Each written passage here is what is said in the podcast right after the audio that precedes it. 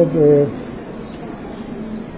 من این جلسه رو قبل از اینکه باز این بحثای مربوط به سوره حج رو ادامه بدم یه یادداشتی هست که سه چهار هفته است من می و منتقل میشه به هفته آینده. می‌خوام با اینکه ضرورت نداره در موردش صحبت بکنم این نکته رو بگم. در واقع مربوط به این حرفایی که اوایل دو جلسه قبل گفتم در مورد این یه نوع در واقع انحرافای فکری که توی محیط فرهنگی خودمون می‌بینیم حالا به اسم تشیع یا هر چیزی یه حرفایی زده میشه که به معنای واقعی کلمه ارتباطی با تشیع هم نداره. من سعی کردم جلسه قبل بگم که یه سری برداشتایی که به طور عوامانه در مورد مسائل دینی. توی محیط فرهنگی ما وجود داره و به نظر می‌رسه شاید توی سالهای اخیر هی این برداشت های عوامانه پررنگتر هم شدن. حالا ممکنه یه نفر بگه که اینا ریشه های سیاسی داره و ممکن هم هست که دلایل خیلی ساده تری از ریشه سیاسی براش حتی پیدا کرد. یا من فقط یه پرانتز باز بکنم. شما وقتی که ارتباطات قوی میشه باید انتظار داشته باشید که بعضی از افکاری که بلندگویی برای خودشون نداشتن حالا بلندگو پیدا بکنن. من مثلا فرض کنید وقتی سیدی ظهور بسیار نزدیک است رو می‌بینید خب این تیپ آدما با یه همچین افکار و عقاید عوامانه ای شاید پنجاه سال قبل اصلا تریبون امکان اینو نداشتن که بتونن با میلیون ها نفر ارتباط برقرار بکنن. دقت می‌کنید؟ فکر می‌کنم این نکته نه فقط در مورد حالا این وضعیت فرهنگی ما تو همه جای دنیا یه همچین وضعیتی هست. یعنی گسترش ارتباطات و زیاد شدن رسانه ها و یه جور آزادی عملی که توی رسانه ها هست باعث شده که خیلی حرفایی که در پستوها زده می‌شد از حرفای بیادبانه و نمی‌دونم انواع اخلاق رزیلانه گرفته تا افکار غیر منطقی و احمقانه ای که مثلا تو جای مختلف دنیا وجود داره اینا یه جوری انگار سرکوب می‌شد توسط فیلتر می‌شدن. وقتی اطلاعات از یه منابع محدودی در واقع تو جامعه پخش می‌شد فکر کنید یه زمانی بود که یه ایستگاه رادیو مثلا فرض کنید تو هر کشوری بود. خب اینو یه برای مدیری داشت دو تا آدم باسواد اونجا بودن. هر موسیقی رو پخش می‌کردن هر سخنرانی رو پخش می‌کردن. امروز ما توی شرایطی هستیم که همین الان هر کسی می‌تونه بیاد بشینه مثلا توی یه کلاسی مثل این سخنرانی بکنه بعدم فایلش رو آپلود بکنه توی اینترنت و در اختیار یه میلیارد نفر آدم هم ممکنه بتونن دانلود کنن.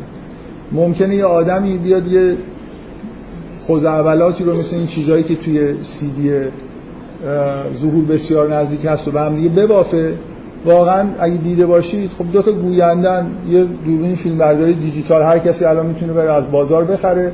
دو تا گوینده هستن چند تا کتاب رو هم فیلم برداری کردن و یه سری فیلم به آرشیو فیلم خبری هم دسترسی داشتن. ایشون اصلش هم داره خیلی اوریجینال ما به این اوریجینالی پیدا نکردیم. به هر حال به راحتی میشه خرافی ترین مزخرف ترین چیزا رو شما تبدیل به سی دی بکنید در یه تیراژ میلیونی توضیح بکنید بذارید تو اینترنت مردم ببینن. بنابراین اینکه حالا گسترش پیدا کردن افکار عوامانه توی کشور ما رو لزوما بخوایم نسبت بدیم که از یه منابع سیاسی از اون بالا داره حمایت میشه خب به نظر میاد که شاید خیلی این ایده ایده درستی نباشه کما اینکه همین سیدی هم دیدید که خیلی حمایت نشد بلکه باش مخالفت شد. یعنی امکانات اضافه شده. یه آدم یه فرد می‌تونه بشینه به راحتی یه چیزی رو در واقع تهیه بکنه توضیح بکنه. حالا اینکه چقدر مثلا فرض کنید مسائل بود سیاسی داره نداره اون یه بحث جداست. من دارم به امکانی اشاره می‌کنم که خارج از مسائل سیاسی در سراسر دنیا به وجود اومده روز به روزم داره بیشتر میشه. تا چند سال دیگه شما می‌تونید یه همچین حجمی رو حالا یه خورده اینو فشرده‌تر بکنید یه خورده هم اوضاع خطا بهتر بشه. مثلا با ایمیل برای همه مردم دنیا بفرستید. یه لازم هم نباشه برن مثلا خیلی زحمت بکشن پیداش بکنن. این امکان ارتباطی به هر حال باعث میشه که یه سری افکار افکاری که شما اصلا شاید از وجودشون خبر نداشتیدم اینا واقعا چیزی که تو این سیدی بسیار ظهور بسیار نزدیک است وجود داره. این حرفا توی محافل خصوصی پشت درای بسته سالها قرن هاست که از این حرفا دارن می‌زنن. ولی توی محفل خورده خصوصی تر این که بیاد نمی‌دونم تبدیل بشه به یه ممکنه مثلا فرض کنید رمالی و جنگیری هم بگید همیشه بوده. خلاصه همیشه توی همین شهر توی کوچه پس کوچه های یه جایی رمالی زندگی می‌کرده و یه عده مشتری داشته. ولی اینا نمیشه تیتر اول مثلا فرض کنید روزنامه ها تبدیل بشه به یه مسئله ای که همه مردم خبردار بشن که نمی‌دونم چه آدمایی هستن و چیکارا کردن و چیکار می‌خوان بکنن و از این حرفایی که حالا این هفته های اخیر زیاد شنیدین هنوز هم ادامه داره. من در ارتباط با این موضوعی که گفتم و اینکه جلسه قبل سعی کردم بگم که کلا ما ایرانی ها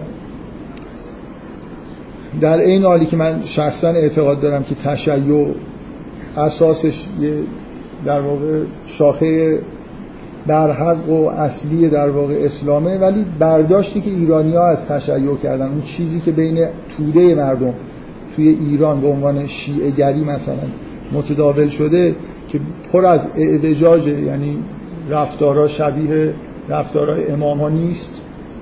عزاداریش بی نهایت پررنگ نماز خوندنش بی نهایت کمرنگ. همینجور مقایسه بکنید که چه معاصی مثلا از نظر ائمه پررنگ بودن اینجا چه معاصی پررنگن. اختلاف های زیادی می‌بینید. در حال این چیزی که الان فرهنگ توده و عمومی که به عنوان تشیع بین مردم هست نه اونی که توی کتاب هست که حالت های شرک آلود داره به هر حال به خیلی چیزا آلوده شده. من جلسه قبل سعی کردم بگم که این نوع در واقع برداشتهایی که به وجود اومده اساسا در جهت این بوده که ما هویت پیدا بکنیم یه جور هویت ملی پیدا بکنیم. سعی کردم بگم که به هر حال همین نوع افکار خرافی به نوعی بالاخره مردمی که این افکار رو دارن به نوعی انگار خودشون رو قانع می‌کنن که مهمترین ملت دنیا هستن. این یه بهره که از این فکر می‌برن. برای همین براشون شیرینه شما به راحتی نمی‌تونید این افکار رو از مردم ایران بگیرید. شما اگه الان بیاید مثلا فرض کنید که چه می‌دونم همین حرفایی که من می‌زنم حرفای دردناکیه مثلا شما باورتون بشه که وقتی امام زمان ظهور می‌کنه هر جایی ممکنه بره به از ایران. خب این خیلی برای ایرانیا قبولش ممکن نیست. اینا با همین تفکر دارن زندگی می‌کنن و از این عقیده دارن لذت می‌برن که ما چون اعتقاد داریم به امام زمان امام زمان هم به ما اعتقاد داره. مثلا یه جوری ما اگه امام زمان رو در حرفامون حمایت می‌کنیم و پروپاگاند می‌کنیم امام زمان هم میاد به کمک ما مثلا. من این نکته یه خورده چیزی که چند بار میگم یادداشت کردم و هر دفعه به تعویق افتاده این نکته خیلی کلی می‌خوام بگم از نظر اخلاقی. و مثلا روانشناسانه که این اینجور پدیده ها رو در مورد نه فقط ملت ایران در مورد همه ملت و در مورد همه آدم ها به نوعی در واقع توجیه می‌کنه که چه اتفاقی میفته که یه همچین وضعیت های پیش میاد. من یه نکته ای که می‌خوام بگم اینه که ما یه پدیده ای داریم مثلا توی علم اخلاق یا مثلا توی متون عرفانی یه چیزی به اسم انانیت به عنوان بزرگترین صدی که در راه مثلا رشد بشر هست مطرح انانیت یعنی مثلا ما به فارسی حالا منیت من نمی‌دونم ترجمه انانیت قرار باشه. انا رو به من ترجمه کردن. مثلا خودخواهی و خودبینی نیست. یه جور توجه بیش از اندازه به خود یا مثلا خود برتربینی حالا هر چیزی که آدم می‌خواد اسمشو اون حالتی که در فرعون بود که می‌گفت که انا ربکم الاعلا اینکه یه انسانی بخواد خودش رو از دیگران بالاتر بدونه و یه همچین تفکری در مورد خودش داشته باشه. قبول دارید که اصولا یه همچین روحیه‌ای که یه آدمی سراحتا مثلا خودش رو برتر از دیگران بدونه خب خیلی راحت نیست. یعنی به ندرتی آدم پیدا می‌کنید که سراحت داشته باشه که یه همچین احساسی نسبت به خودش داشته باشه. و معمولا اینا اینجور احساسات یه حالت پنهان شدن دارن. یعنی آدما اصولا اعتقاد ندارن و سراحت ندارن در اینکه یه همچین روحیه‌ای دارن. من, من که می‌خوام بگم اینه. از یه طرف شما وقتی متون اخلاقی و عرفانی رو می‌خونید حرف اینه که اصلا انانیت در همه آدما هست و بزرگترین صدم هست. این اگه بشکنه مثلا شما به اوج کمال می‌رسید. بنابراین همه ما با یه همچین چیزی یعنی با اساس انانیت اینه که من بین خودم با دیگری فرق می‌ذارم. یه جوری به نفع خودم مثلا داوری می‌کنم. یه ویژگی رو در درون خودم مثبت می‌بینم. بیش از اون که یه ویژگی رو در درون خودم پیدا می‌کنم ارزش گذاری بیش از اون که واقع، واقعیت داره براش انجام میدم.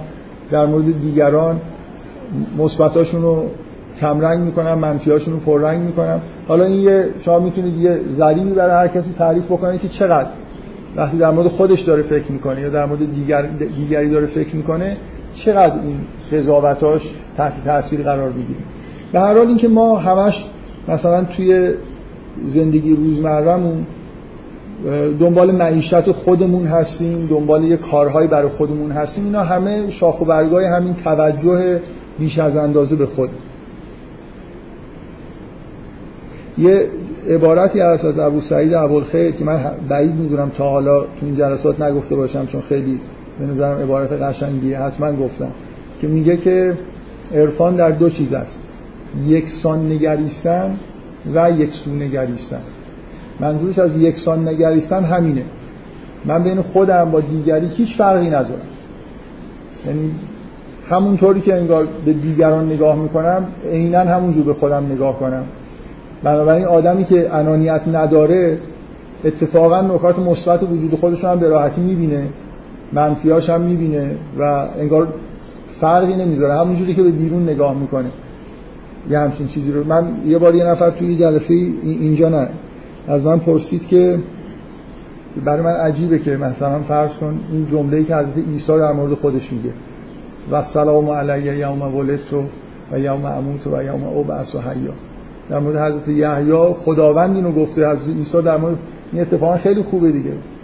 فرقی نمی‌کنه براش. یعنی اینکه به خودش هم که نگاه می‌کنه همین که من با خودم تعارف داشته باشم بگم نه مثلا من فلان ویژگی مثبتم که دارم نبینم اینم نشانه انانیته. یعنی من مشکلی دارم با خودم. یعنی یه جوری دارم به طور مصنوعی انگار یه چیز رو حل می‌کنم. اگه واقعا انانیتی وجود نداشته باشه همونطوری که همون حرفی رو که خداوند در مورد عیسی می‌زنه عیسی هم در مورد خودش می‌زنه. در مورد دیگران هم اگه خداوند نظر مثبتی داره عیسی اونجا هم همون نظر رو داره. یعنی اینکه حضرت عیسی بگه نه مثلا با خودش تعارف داشته باشه نه حالا من در مورد خودم نمیگم. اینا همینم هم یه جور تهمانده اینه که مشکلی وجود داره. وقتی به خودش داره نگاه می‌کنه در مورد خودش داره حرف می‌زنه فرقی براش داره با دیگران. حضرت عیسی اینجوری نیست. یعنی کاملا از همون چیزایی رو میگه و از همون زاویه نگاه می‌کنه که انگار خداوند به دنیا نگاه می‌کنه. بنابراین این مشکل از یه طرف عمومیت داره از یه طرف شما من نکته که دارم میگم اینه. از یه طرف شما آدمی که سراحتا بیاد مثلا بگه من از دیگران برترم که پیدا نمی‌کنید بنابراین باید انتظار داشته باشید که اینا توی یه لایه های خورده ناخودآگاه و مخفی در واقع وجود داشته باشن.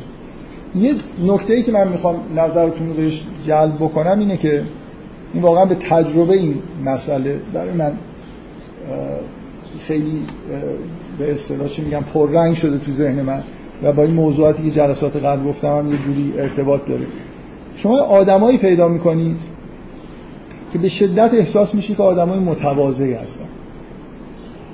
اصلا هیچ چیز ندارن. هیچ انگار نمی‌دونم چه جوری بگم. شما این تیپ آدمایی که خیلی مطیعن. مطیع مثلا حالا توی اینجا اگه به دنیا اومدن مطیع سنت موجود در اینجا هستن. اصلا هیچ مخالفتی هر چی که شنیدن همون رو میگن. مثلا توی اگه جمع مشرکین مثلا در یه روستایی که یه جور شرکی وجود داشت خب بچه هایی که به دنیا می اومدن و مطیع بودن به همین معنا که همه این چیزها رو میپذیرفتن. و شما اون حالت خود برتربینی رو ممکنه تو این آدم اصلا نبینید دیگه. شما الان مثلا فرض کنید تو همین جامعه خودمون یه رده آدمایی وجود دارن که مثلا فرض کنید نسبت به روحانیت کاملا حالت اطاعت داره.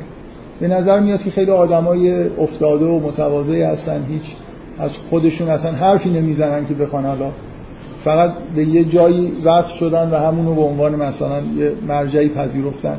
حالا بدترش هم وجود داره. بالاخره من از اون درش واقعیتش اینه که حالا یعنی این سنت های غربی هم همینجوری هم دیگه. آدمای شما می‌بینید که صد درصد در اختیار انگار همین مدهای روز هستن و شما توی اینجور آدم ها وقتی نگاه می‌کنید چیزی شبیه هیتلر نمی‌بینید یه آدمی که بخواد خودشو بلکه اینا خیلی گوسفندوار دوست دارن توی گله باشن. مثلا به تنهایی انگار دیده نشن. نمی‌دونم منظورم رو می‌تونم خوب الان مفهوم هست یا نه. وقتی یه آدمی اصلا انگار برای خودش هیچ هویتی قائل نیست هویت جمعی داره. فقط توی جمع انگار به خودش داره معنا میده. و این جمع هم مثلا ویژگیش پیروی کردن از یه آدم یا یه تزیه. به نظر میاد این آدما انانیت ندارن. من می‌خوام این شبهه رو برطرف بکنم که اصلا اگه اینجوریه اگه این آدمای این تیپی انانیت ندارن که باید به اوج کمال رسیده باشن چون میگن که این انانیت بزرگترین مشکل سر راه بشر دیگه. پس این تواضعی که تو این آدما می‌بینید این حالت منم منم نداشتنی که ظاهرا توشون هست این چجوری حسن حساب نمیشه؟ چرا به هیچ جایی نمی‌رسن؟ سراسر دنیا پر از اینجور آدمایی که تابعن و سرشون از اول زندگی میندازن پایین و یه سری کارهایی رو انجام میدن و تا آخر عمرشون هم ممکنه شما هیچ وقت نبینید که اصلا منی گفته باشن و این حرفا. دقیقا ببینید نکته همینه که یکی از دم دستن حالت های پنهان شدن انانیت اینه که من به نوعی خودم رو به یک به یه گروهی که اون گروه رو برترین گروه دنیا می‌دونم وابسته بکنم. درسته حالا به نظر میاد که من خودم رو هیچی حساب نمی کنم ولی تهش رو نگاه کنید این جمع و بهترین جمع دنیا می‌دونم یعنی فقط انگار یه مرحله این انانیت منیت تبدیل به ماییت شده. یعنی یه ذره از حالت چیزش دور شده. اینجوری قابل تحمل هم هست. یعنی اصلا طرف احساس نمی‌کنه که یعنی هیتلر بودن برای آدما خیلی قابل واقعا یه نفر مثلا فرض کنید احساسش این باشه که برترین موجود روی کره زمینه. تعداد آدمای هستن و همین الان شما تو همین شهر مثلا برید توی محلات پایین یه آدم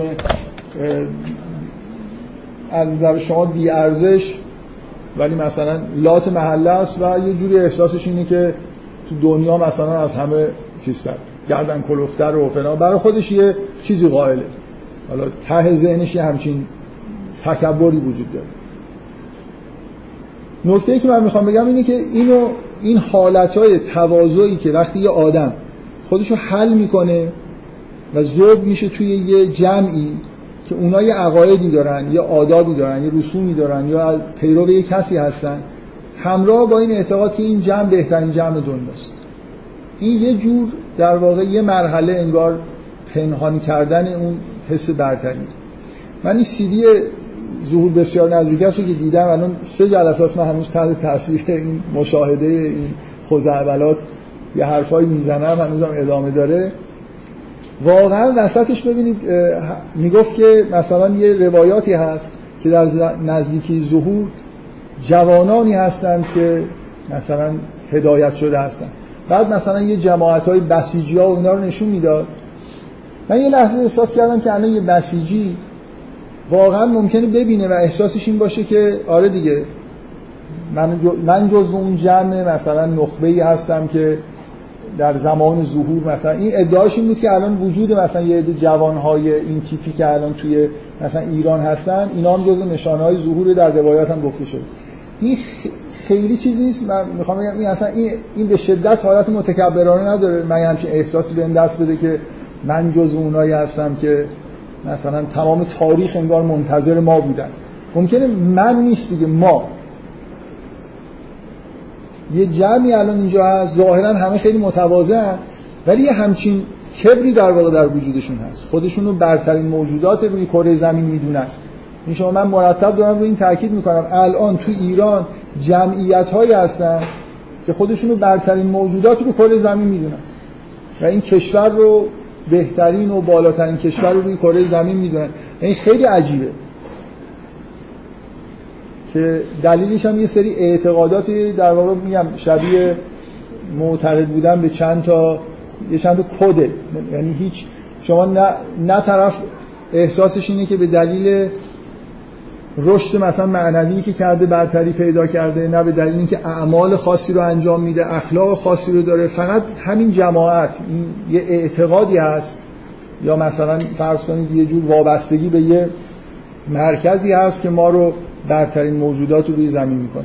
من نکته که می‌خوام بگم اینه که شما خیلی وقتا در واقع این حالت رو می‌بینید که یه آدمایی وقتی از دست انانیت های چون ما تو تعلیمات مذهبی خودمون بالاخره تعلیم می‌بینیم که از اینجور روحیات خودخواهانه و خود برتربینی دوری بکنیم یکی از دام هایی که در واقع جلوی راه ما هست اینی که وقتی که به این نتیجه می‌رسیم که انگار ما یه خود خودبینی هایی داریم که باید اینا رو بذاریم کنار اینا رو یه جوری انگار در خودمون از بین می‌بریم با رفتن توی این حالت به اصطلاح تعلق به یه گروه مطیع شدن توی یه جمعی که نهایتا این انانیت تبدیل میشه به یه جور حس برتری برای اون جمع. و متاسفانه وقتی یه همچین اتفاقی میفته خیلی ثبات پیدا می‌کنه. من اگه آدمی رو ببینم که خیلی منم منم داره خیلی بیشتر احتمال میدم که این چند ماه دیگه چند سال دیگه اینجوری نباشه. ولی اگه ببینم یه آدمی رفته توی یه گروهی اصلا متوجه نیست که این منم منمش تبدیل شده به اعتقاد به مثلا فضیلت این گروهی که عضوشه ممکنه قرن ها هم بگذارن این آدما همونجور بمونن و خیلی هم احساس بکنن که متوازن. دیگه نمی‌بینن. تکبری که زیر این به اصطلاح تعلقات خودشون هست و نمی‌بینن.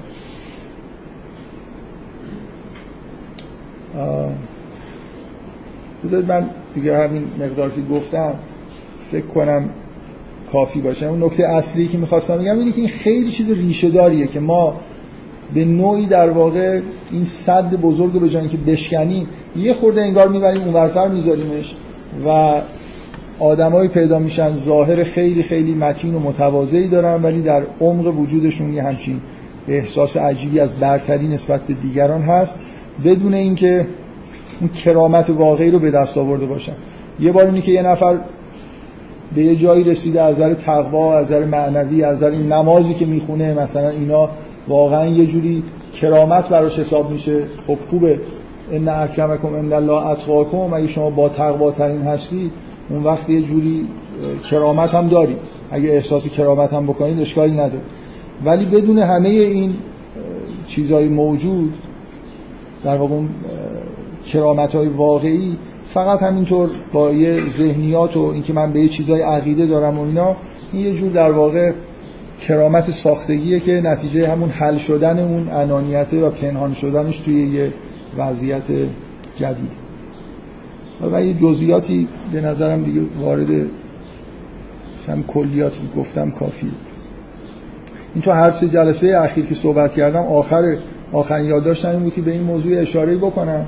برای اینکه فکر می‌کنم این خطر اخلاقی که آدما رو کلا تهدید می‌کنه. و الان مثلا حرفایی که جلسه قبل در مورد ملت ایران زدم از نظر من تحلیلش همینه. یعنی وقتی یه ملتی اساسا یه جور انگار حس غرور و تکبر درش نهادینه شده حالا به دلیل امپراتوری چند هزار سال قبل بوده هر چیزی که بوده خود به خود یه همچین انحرافایی درش می‌تونه به وجود بیاد. این توی عقایدش خودشون نشون میده و به جاهای خیلی باریک هم ممکنه بکشه. بگذاریم. من کلا زیاد فکر می‌کنم به این سوال که ملت ایران چرا اینقدر بدبخته و با جواب مذهبی براش پیدا بکنم.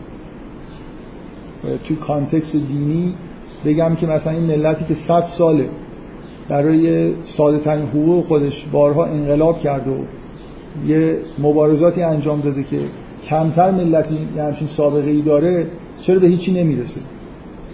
چرا همیشه این وضع مثلا فرض کنید جامعه ایران به هم ریخته است و هر بارم که یه کاری میرن بکنن بهتر نمیشه بدتر بالاخره یه چیزی توی اعماق یه آیه خیلی خیلی مهمی توی قرآن هست که میگه ان الله لا یغیر ما بقوم حتی یغیر ما به انفسهم. خدای چیزی رو برای قوم تغییر نمیده مگر اینکه خودشون رو تغییر بدن. یه مشکل اینجا وجود داره که مردم ایران انگار یه چیزی رو تغییر نمیدن. هی میرن های ظاهری می‌کنن هی نمی‌دونم یه حکمرانی رو بر میدارن یکی دیگر رو جاش می‌ذارن و یه تغییراتی میدن. آخرش باز دوباره به یه وضعیت می‌رسن که به رضایت نمی‌رسن. و فکر می‌کنم به هر حال اینجا نکات عمیق اخلاقی و دینی وجود داره که خوبه آدم بهش توجه بکنه. حتی یه عده ممکنه احساسشون باشه که ملت ایران خیلی خوشبخته. حالا من با فرض این که ملت ایران خوشبخت نیست و راضی هم نیست از وضعیتی که داره کلا احساسم اینه که یه مسائل عمیق توجیهات عمیق دینی و اخلاقی و فرهنگی باید برای این مسئله داشته باشه. متاسفانه مردم ایران همش دنبال راه سیاسی هم. یعنی الان اگه از اکثریت مردم ایران بپرسید اونایی که ناراضی هستن فکر می‌کنن که الان این بره اون بیاد درست میشه. این آیه رو باور ندارن که ان الله لا یغیر ما بقوم حتی یغیر ما به انفسهم که خدا چیزی رو برای قوم تغییر نمیده مگر اینکه خودشون رو تغییر بدن.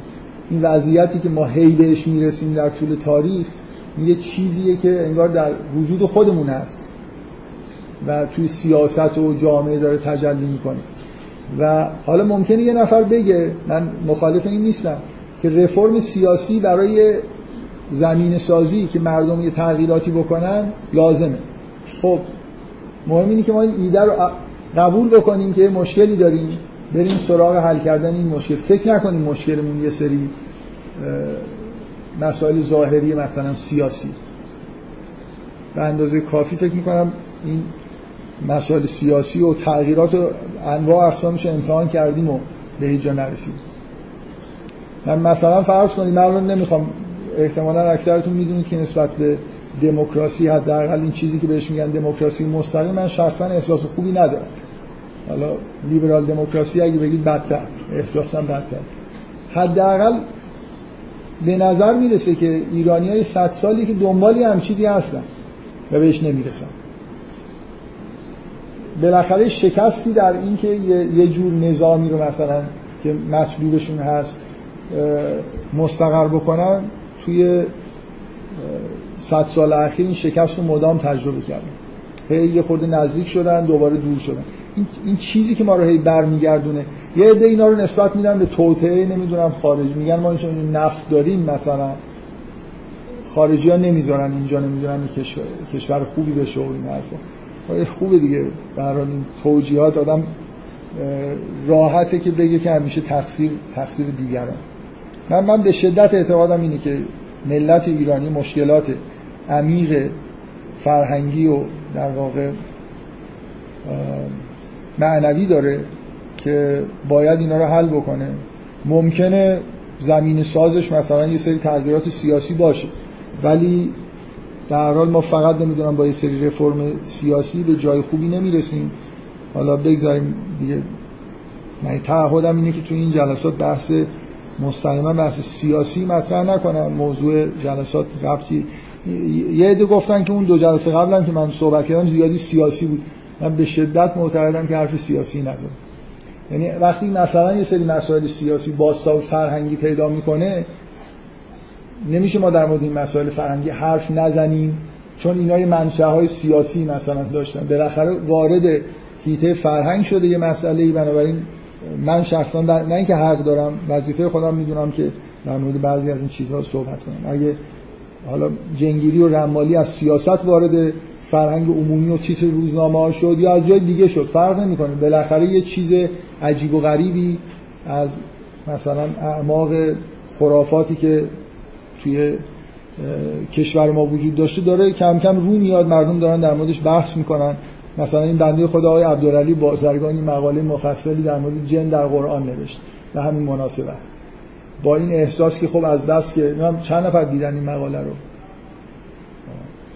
یه نفر بالاخره توی بعض بعضی از این سایت ها لینک گذاشته بودن.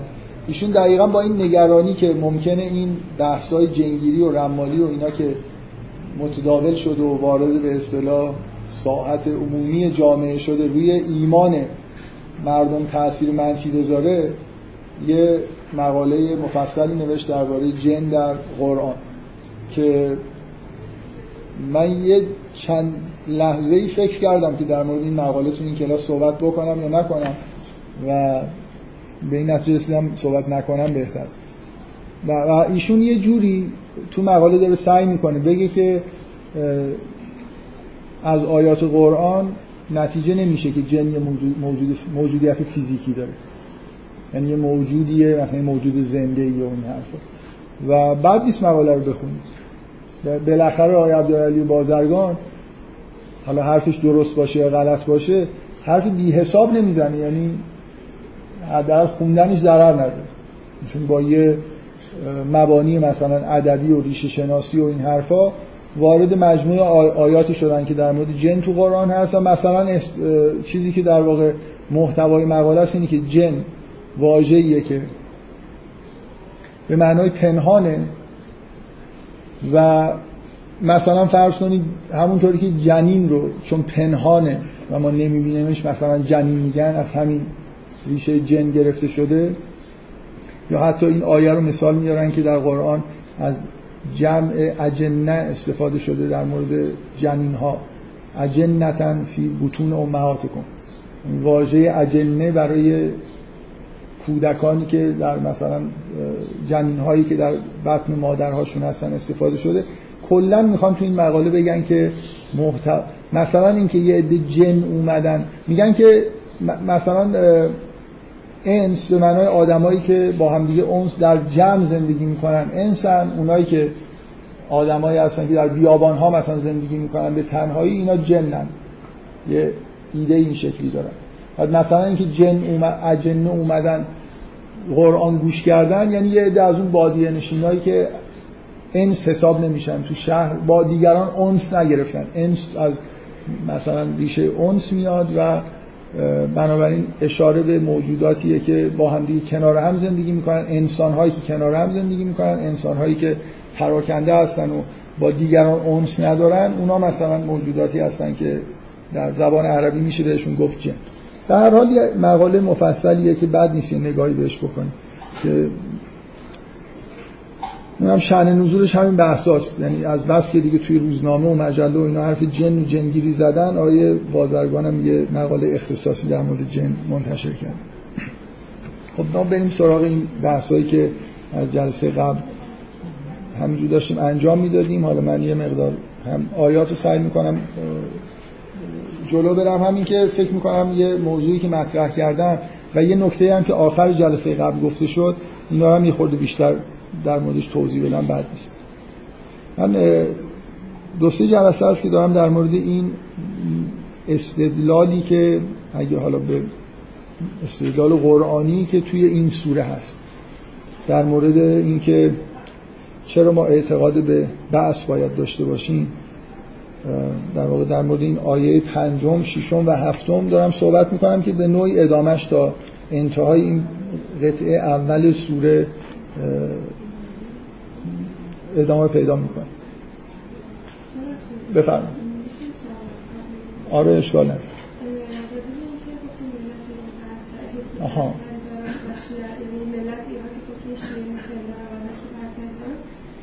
فکر کنم این کاملا تو آموزان قرآن هستش که مثلا خدا میگه که من اهل بیت پیامبر رو از خب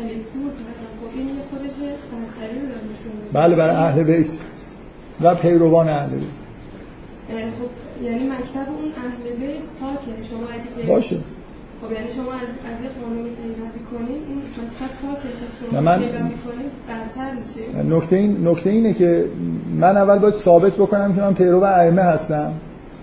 بعد بگم که مثلا فرض کنید الان من مسلمونم توی منطقه اسلامی به دنیا اومدم. می‌تونم احساس برتری بکنم. بدون اینکه خیلی به اسلام عمل کرده باشم. اگه اگه الان مثلا فرض کنید ما توی محیطی به دنیا من گفتید سوال از قبل فکر کنم مربوط جلسات قبل نه مربوط به این موضوعی که من اینو مختصر مفید جواب بدم. خیلی میل ندارم در موردش بیشتر صحبت بکنم و وقت جلسه رو بذارم. این نکته که دارید میگی من بارها این مسئله رو گفتم. واقعیت اینه که مردم ایران و کلا مسلمونا مسیحی ها اینا باید نگاه کنن که چقدر اون آموزه ها رو دارن عمل می‌کنن و تحقق دادن. الان چقدر مردم ایران رفتارشون شبیه اهل بیته؟ من مشکلی با این ندارم اگه یه نفر شبیه پیغمبر اسلام باشه واقعا خب موجود برتریه. اشکال هم نداره احساس برتری بکنه ولی نه اینکه مثلا فقط با حرف اینکه من اعتقاد به پیغمبر دارم احساس برتری بکنم. ما طرفداریمون از اهل بیت بیشتر مثل حالت بهانه میمونه. برای اینکه یه چیزی رو در وجود خودمون تثبیت بکنیم. کجا مردم ایران شبیه اهل بیت دارن رفتار می‌کنن؟ کدوم این آین هایی که برگزار می‌کنن؟ آین هایی که اهل بیت برگزار می‌کردن؟ کجا اخلاقشون شبیه اخلاق اهل بیته نکته اینه که ملت ایران دقیقا اتفاقا اونایی که خیلی دورن این احساس های برتری رو دارن. با یه بازیایی مثل این که نمی‌دونم هر کسی اشک برای امام حسین ریخته باشه چطور و هر کی نمی‌دونم توی جل... یک جلسه در ازای امام حسین شرکت کرده باشه چطور و از این حرفا یعنی یه سری چیزایی که به وضوح مخالف قرآنه. شما می‌دونید که مثلا به وضوح مخالف حرفای خود ائمه است. یعنی اماما مثلا به شما به ما چی آموزش میدن؟ که می‌خواید خودتون رو بسنجید. ببینید که کجا قرار دارید نماز خودتون رو نگاه کنید. من فکر کنم خب این خیلی ملاک خوبیه. شما اگه خیلی خوب نماز می‌خونید یعنی حالت نمازتون پر از حس پرستش و واقعا نماز خوندن به معنی نماز اقامه می‌کنید. یعنی مقابل خداوند وای میستید حواستون به هیچ چیزی غیر از خدا نیست. حس پرستش دارید و با کمال لذت مثلا خدا رو ستایش می‌کنید. اگه به اینجا رسیدید خب به جایی رسیدید دیگه. برای این اولین چیز نماز. چند تا روایت قوی و محکم وجود داره که اولین چیزی که روز قیامت می‌پرسن نما از نماز می‌پرسن. مهمترین ستون خیمه دین نمازه چقدر در مورد نماز ما چیز داریم؟ چقدر حالا مردم ایران نماز خوندن؟ مردم ایران چطوره؟ شما تو این مساجد فرادا خوب نماز دارن می‌خونن؟ چون خوب نماز نمی‌خونن هیچی نیستن.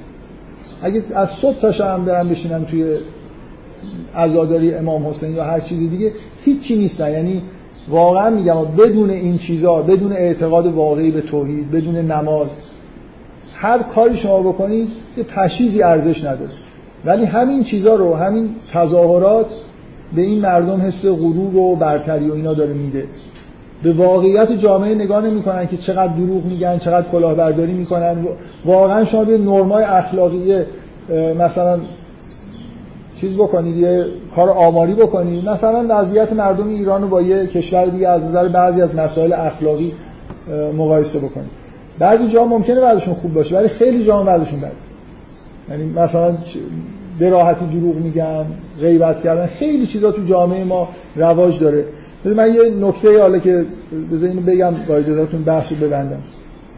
یه چیزی که الان قبلا هم احتمالا توی مثلا 40 50 سال قبلا بوده ولی تو سالهای اخیر دیگه خیلی خیلی واضح شده. از نظر مردم ایران کلاه گذاشتن سر دولت نه فقط کار بدی نیست افتخار هم هست. یعنی میرن تقلب می‌کنن. یه پولی رو یه جایی مثلا فرض کنید که مال دولته برمیدارن و تعریف می‌کنن که من چی کار کردم در جمع. چند تا کشور فکر می‌کنید تو دنیا قبح این مسئله ریخته باشه؟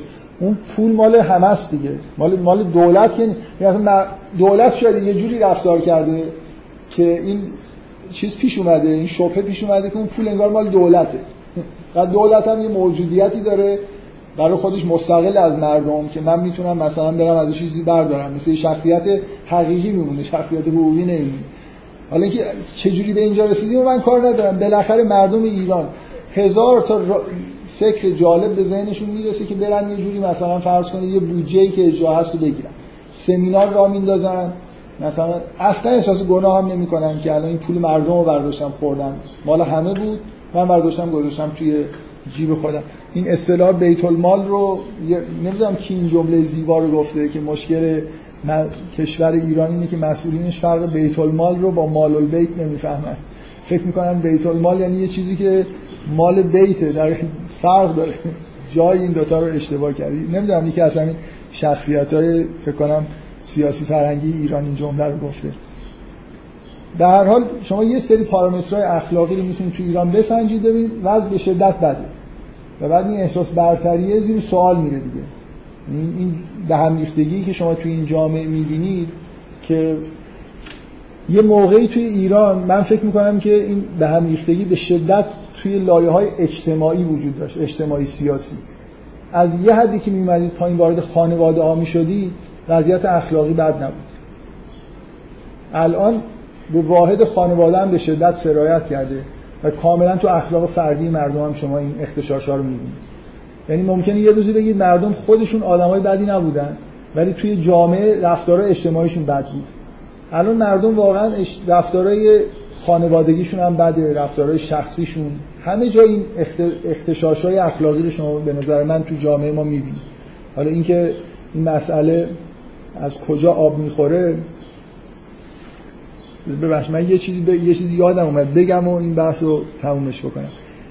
سال 1368 69 این حدودا این مجله اطلاعات سیاسی اقتصادی که اون موقع چون مجله کم بود از اون موقع چاپ می‌شد و مجله خوبی بود هنوزم چاپ میشه یه سرمقاله نوشت از آقای محمد علی اسلامی ندوشن. چند نفر می‌شناسن ایشونو خب خوبه. خوب. من گفتم الان هیچ کی دست کنم خب. بله. آها توی ادبیات دبیرستان مقاله چیزی دارن. آره خب ایشون ادبیاتشون هم خوبه دیگه. ایشون یه سرمقاله نوشت. واقعا من دوست دارم که به این موضوع هی هر جا که موردی پیش میاد اشاره بکنم. اون موقع محتوای سرمقاله این بود که یه اختشاشی توی اخلاق ملی ما مشاهده میشه. ما قبلا اینجوری نبودیم الان اینطوری شدیم. بعد مثال می‌زنه. مثال های واضحی که رفتار و اخلاق ملت ایران تغییر کرده. حالا توی سال 68 من فکر می‌کنم این تغییرات خیلی دیدنش سختتر بود تا الان. ایشون تو اون سر مقاله درخواست کرده از متفکرین و اهل فرهنگ که یه سمیناری کنفرانسی تشکیل بدیم دور هم جمع بشیم ببینیم مشکل چیه. چرا مردم اینجوری شدن؟ چرا اینقدر از اخلاقی ملت ایران افت کرده؟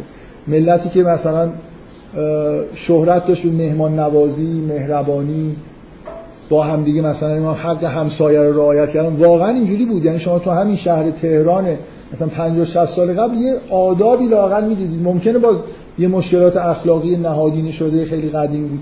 ولی خیلی رفتارهای جالب هم مردم ایران داشتن که مثلا یه خارجی میومد اینجا تحت تاثیر قرار می‌گرفت. از اینکه چقدر اینا مثلا یه جور مهربانیایی دارن. و روز به روز بدتر شده و یه دفعه ایشون تو سال مثلا اواخر دهه 60 احساسش اینه که تبدیل به بحران داره میشه و دعوت کرده که بیایید مثلا دور هم جمع بشیم و فکر کنیم ببینیم موضوع چیه از چی شده که وضعیت مردم این شکلی شده. همه دوران سر هم دیگه کلاه می‌ذارن. یادم تو من خیلی وقت همون موقع خوندم در واقع دیگه هم دوباره نخوندمش. فکر کنم مثلا مثال می‌زنه که الان مردم به راحتی وقتی ماشیناشون به هم دیگه می‌خوره دست به میشن و اصلا با هم دیگه کتک کاری می‌کنن در حالی که قدیم خیلی راحت تر چیز می حالا قدیم بیمه هم نبود 40 سال قبل 50 سال قبل بیمه هم به این راحتی پول نمی‌داد. مردم اینقدر مثلا این مسئله رو چیزش نمی‌کردن. الان پولم دارن از بیمه می‌گیرن ولی مثلا با هم دیگه دست به یقین میشن فحش میدن به راحتی به هم دیگه و الی آخر.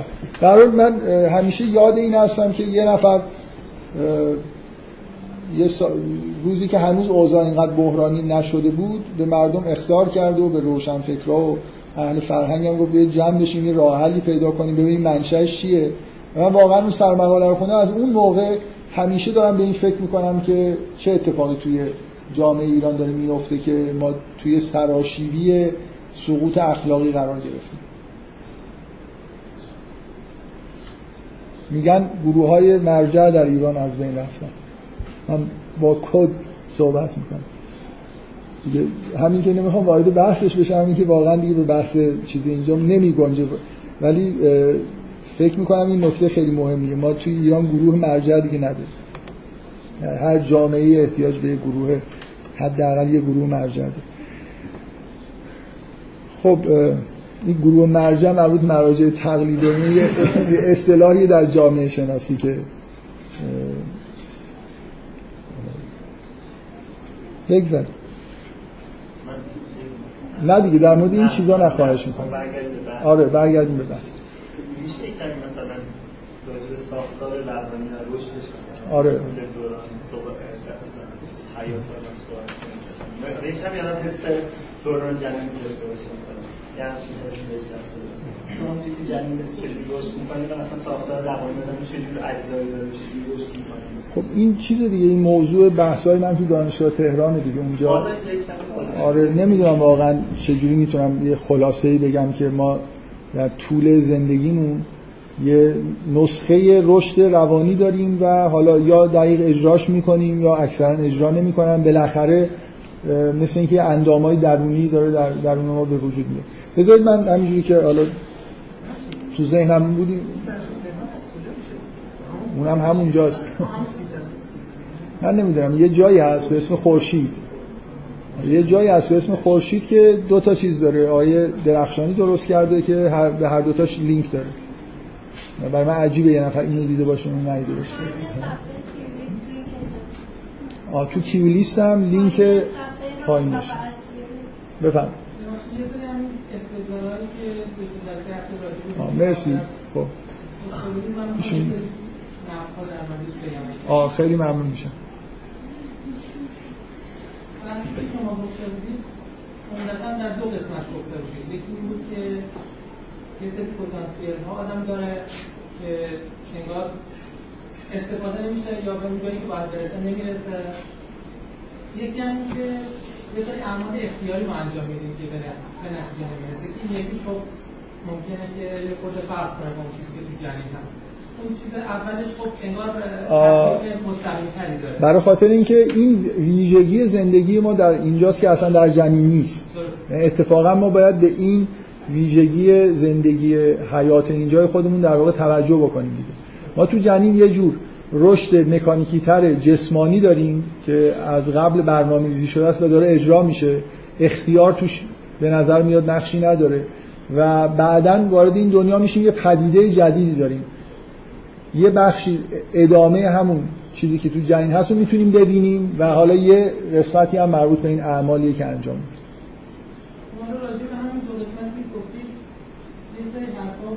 مثلا راجع به استفاده نشدن از پتانسیل ها یه چیزی گفتید راجع به این آیه که لقد کنت کنتفی قفلت من هذا فکشفنا عنک کفایت و بسر کلیام حدید و گفتیم که این آیه خطاب به پیغمبره و اینجوری نتیجه گرفتیم که پیغمبر هم اون حقایق نمی‌دونه حالا اینکه خطاب به پیغمبر هست من خیلی درک نمی‌کنم. از مثلا از قبل و بعدش و اینا خیلی به نظر نمیاد که خطاب به شخص پیغمبر باشه. به نظر میاد خطاب به انسان کلا.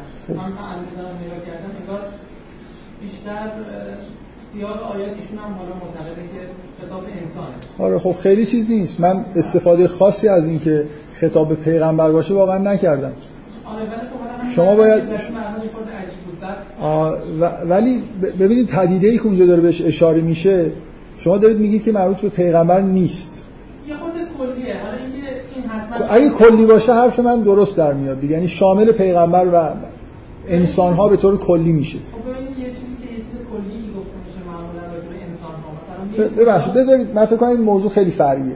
که الان اون استفاده از اون آیه خوب بوده یا نه؟ آره بذارید حالا اونو مثلا بذارید کنار.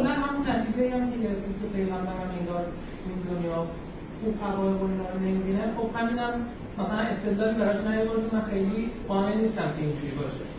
به نظر می‌رسه که مثلا حداقل عقیده مینستریم شیعه هم خیلی اینجوری نیست دیگه. یعنی خیلی شأن چه می‌دونم بالای قائل هستن برای معصومین و امام و پیغمبر و اینا. که حتی چه می‌دونم اینکه باطن اعمال خودشون یا کسایی که باشون مواجه هستن ببینن که حتی اونایی که باشون هم مواجه نیستن باطن اعمالشون رو می‌بینن یا اینکه اعمال براشون عرضه میشن. یه همچین دیدگاهی وجود داره. یعنی حداقل اگه می‌خوام بگیم که نمی‌بینم من دوست که یه استدلال بیاره که من ندیدم بیاره. این یه مسئله هست. و کلا فکر می‌کنم که اصولا ندیدن حقایق و اینا به خاطر تیرگی های وجود دیگه. یعنی بالاخره هر چقدر که کسی پاکیزه تر بشه این هجاب ها براش چیزتر میشه دیگه یعنی کمتر اثر می‌کنه. یا اینکه دست خدا رو نبینه تو دنیا. این هم همش به خاطر دور بودن از توحیده. وقتی کسی که به توحید نزدیکتر میشه این حالت هم از بین میره. یا اینکه مثلا گفتید که انگاری پتانسیل هایی که ما هست که اینجا نمیشه خیلی ارضا بشه. مثلا گفتید آیا شما نیست که مسئله اخلاقی باشه؟ نتونید تشخیص بدید که خوبه یا بده. خب اینم من فکر می‌کنم که باز چون ما درونمون با حق نیست اما اگه کامل نیست باز نمی‌تونیم تشخیص بدیم مثلا فکر نمی‌کنم حضرت علی خیلی مشکلی داشته باشه که این من, من بذارید حرفتون رو می‌خوام قطع بکنم. این یه مقدار بحثی که دارید می‌کنید. یه بار اینه که مثلا فرض کنید من یه حرفایی زدم. مثال هایی که آوردم از در شما قانع کننده نیست شما یه جوری سعی کنید که اساس بحث رو مثلا بگید که مشکلش چیه. فکر کنید الان من بگم که آره پیغمبر من این عقیده به قول شما مین استریم شیعه رو قبول کردم که پیغمبر و ائمه علم مطلق دارن. یعنی هر چی خداوند می‌دونه اینا می‌دونن. مثلا.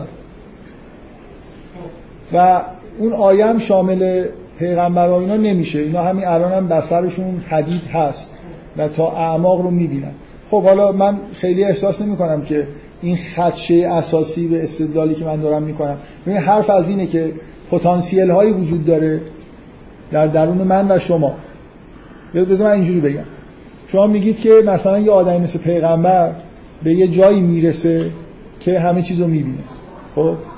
حالا شما اینجوری در چند سالگی به اینجا می‌رسه؟ مثلا در چهل سالگی به اینجا می‌رسه. خب؟ حالا یه آدمی در حد انبیایی که در 15 سالگی کشته شده خداوند در مقابلش چه عکس نشون میده؟ من ببینید می‌دونی منظورم چیه؟ فکر کنید یه آدم معصومیه ولی به اون جایی که می‌خواد می‌تونسته برسه. فرض کنیم که یه مرزی وجود داره که اگه آدما کاملا خوب رفتار بکنن من اشکال شما رو اینجوری می‌فهمم. که پتانسیل هایی که وجود داره به, به تحقق پیدا نمی‌کنن به فعلیت نمی‌رسن چون آدما درست رفتار نمی‌کنن. بنابراین دارن این می‌تونه مجازاتشون باشه توی همین دنیا. حالا یه آدمی که خیلی خوب داره رفتار می‌کنه ولی بین راه میمیره این به, به هیچی پتانسیل هایی که می‌تونسته در واقع ارضا نشده دیگه خب؟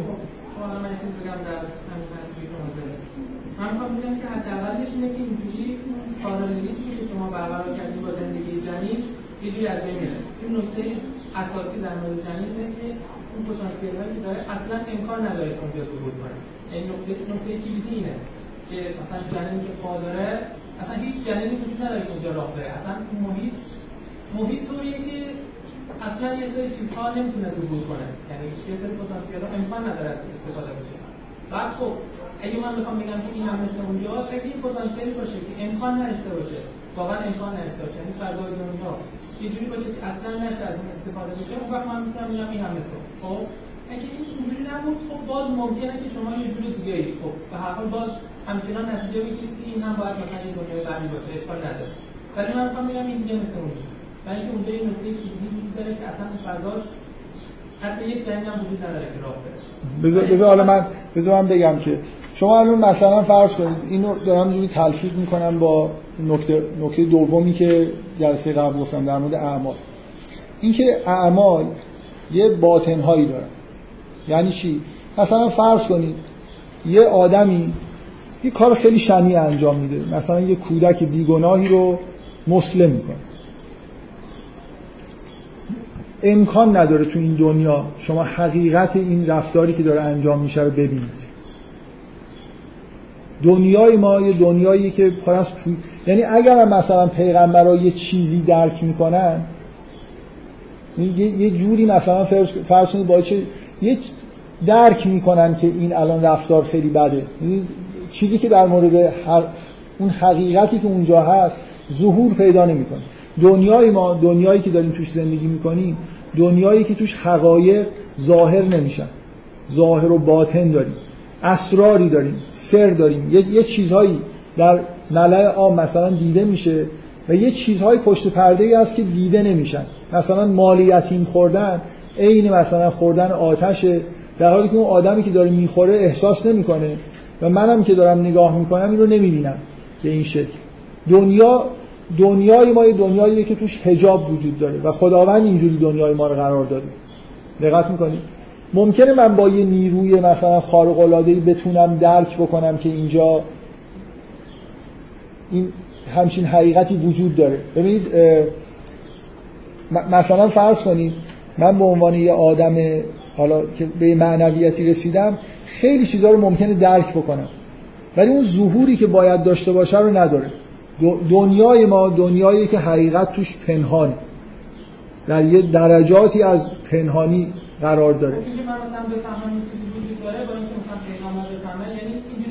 استفراکی هم نیست که من یا مثلا بفهمم صرفا وجود داره ولی نمی‌بینم خب به درجات مختلف میشه فهمید دیگه. یعنی شناختش هم ممکنه من چیزی درک کنم احساسم باشه کار بدیه ولی پیغمبر خیلی بیشتر از من می‌فهمه که خیلی کار بدیه. پس این یه جوری یعنی دیدن دیگه. یعنی انگار شما بیشتر دارید به کنه قضیه پی می‌برید. خب. یعنی صرف شما میگید که انگار یه جوری هست که انگار مثلا یه چیزی که عملی که خیلی بد هست انگار بدی واقعیش رو نمیشه واقعا دید. یا آدم من می‌تونم یه جوری یه طریقی بفهمم که بد هست یا اینکه نمی‌فهمم. من می‌خوام اینجوری هم نیست دیگه. یعنی شما می‌تونید تا حدی بفهمید بعد انگار یک کمی از اون حجابه پشتش رو می‌بینید. یک کمی که می‌بینید که چیز سیاهی هست. خب یه کسی که دیدش همینجا تیزبین‌تره خب سیاهی رو بیشتر می‌بینه دیگه.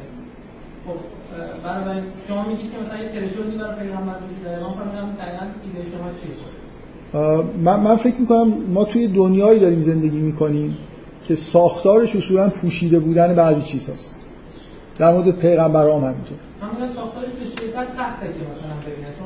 ببینید آره من نمی‌خواستم وارد این بحث بشم. من صد درصد مخالف اون مین استریم شیعه و فلان این حرفا هستم که شما حالا ادعا می‌کنید مین استریم اصلا اینطوری نیست که پیامبران همه چیزو بدونن. پیامبران هم براشون به اذن الله ممکنه یه چیزهایی براشون روشن بشه. یعنی مثل اینکه یه پرده پرده وجود داره. روی نمی‌دونم کارهای بدی که آدما انجام دادن به دلیل وجود ستاریت خداوند پرده وجود داره. پیغمبر اینکه بخواد نمی‌دونم هر چی بخواد بفهمه و اینا اینا حالت توهم داره. مخالف قرآن هم هست. قرآن چند بار صراحتا خطاب پیغمبر خدا میگه که بگو که نمی‌دونم علم مثلا فرض کن قیامت اینکه کی میاد فقط نزد خداست. بگو که هیچ کس نمی‌دونه که به ای ارزم تموت. میگه که هیچکی نمی‌دونه که در چه زمینی میمیره. کی میمیره؟ کجا میمیره؟ خیلی چیزا اینا علم های الهی هستن. و هزاران هزار چیز هستن. همه چیزهایی که تو این دنیا از حقایق پوشیده شدن توسط خداوند. در مقابل دیده پیغمبر یا پیامبران این ویژگی رو دارن که این قدرت رو دارن که اگر خداوند اذن بده می‌تونن یه چیزا. مثل اینکه پرده های رو خداوند برداره اونا می‌بینن در حالی که اگه اون پرده رو برداره ما هنوز اصلا اون درجاتی که از پوشیدگی وجود داره برای ما به درد نمی‌خوره. یعنی اگه الان خداوند مثلا درون یه نفر رو بر پیغمبر آشکار کنه بر من تو آشکار نمیشه.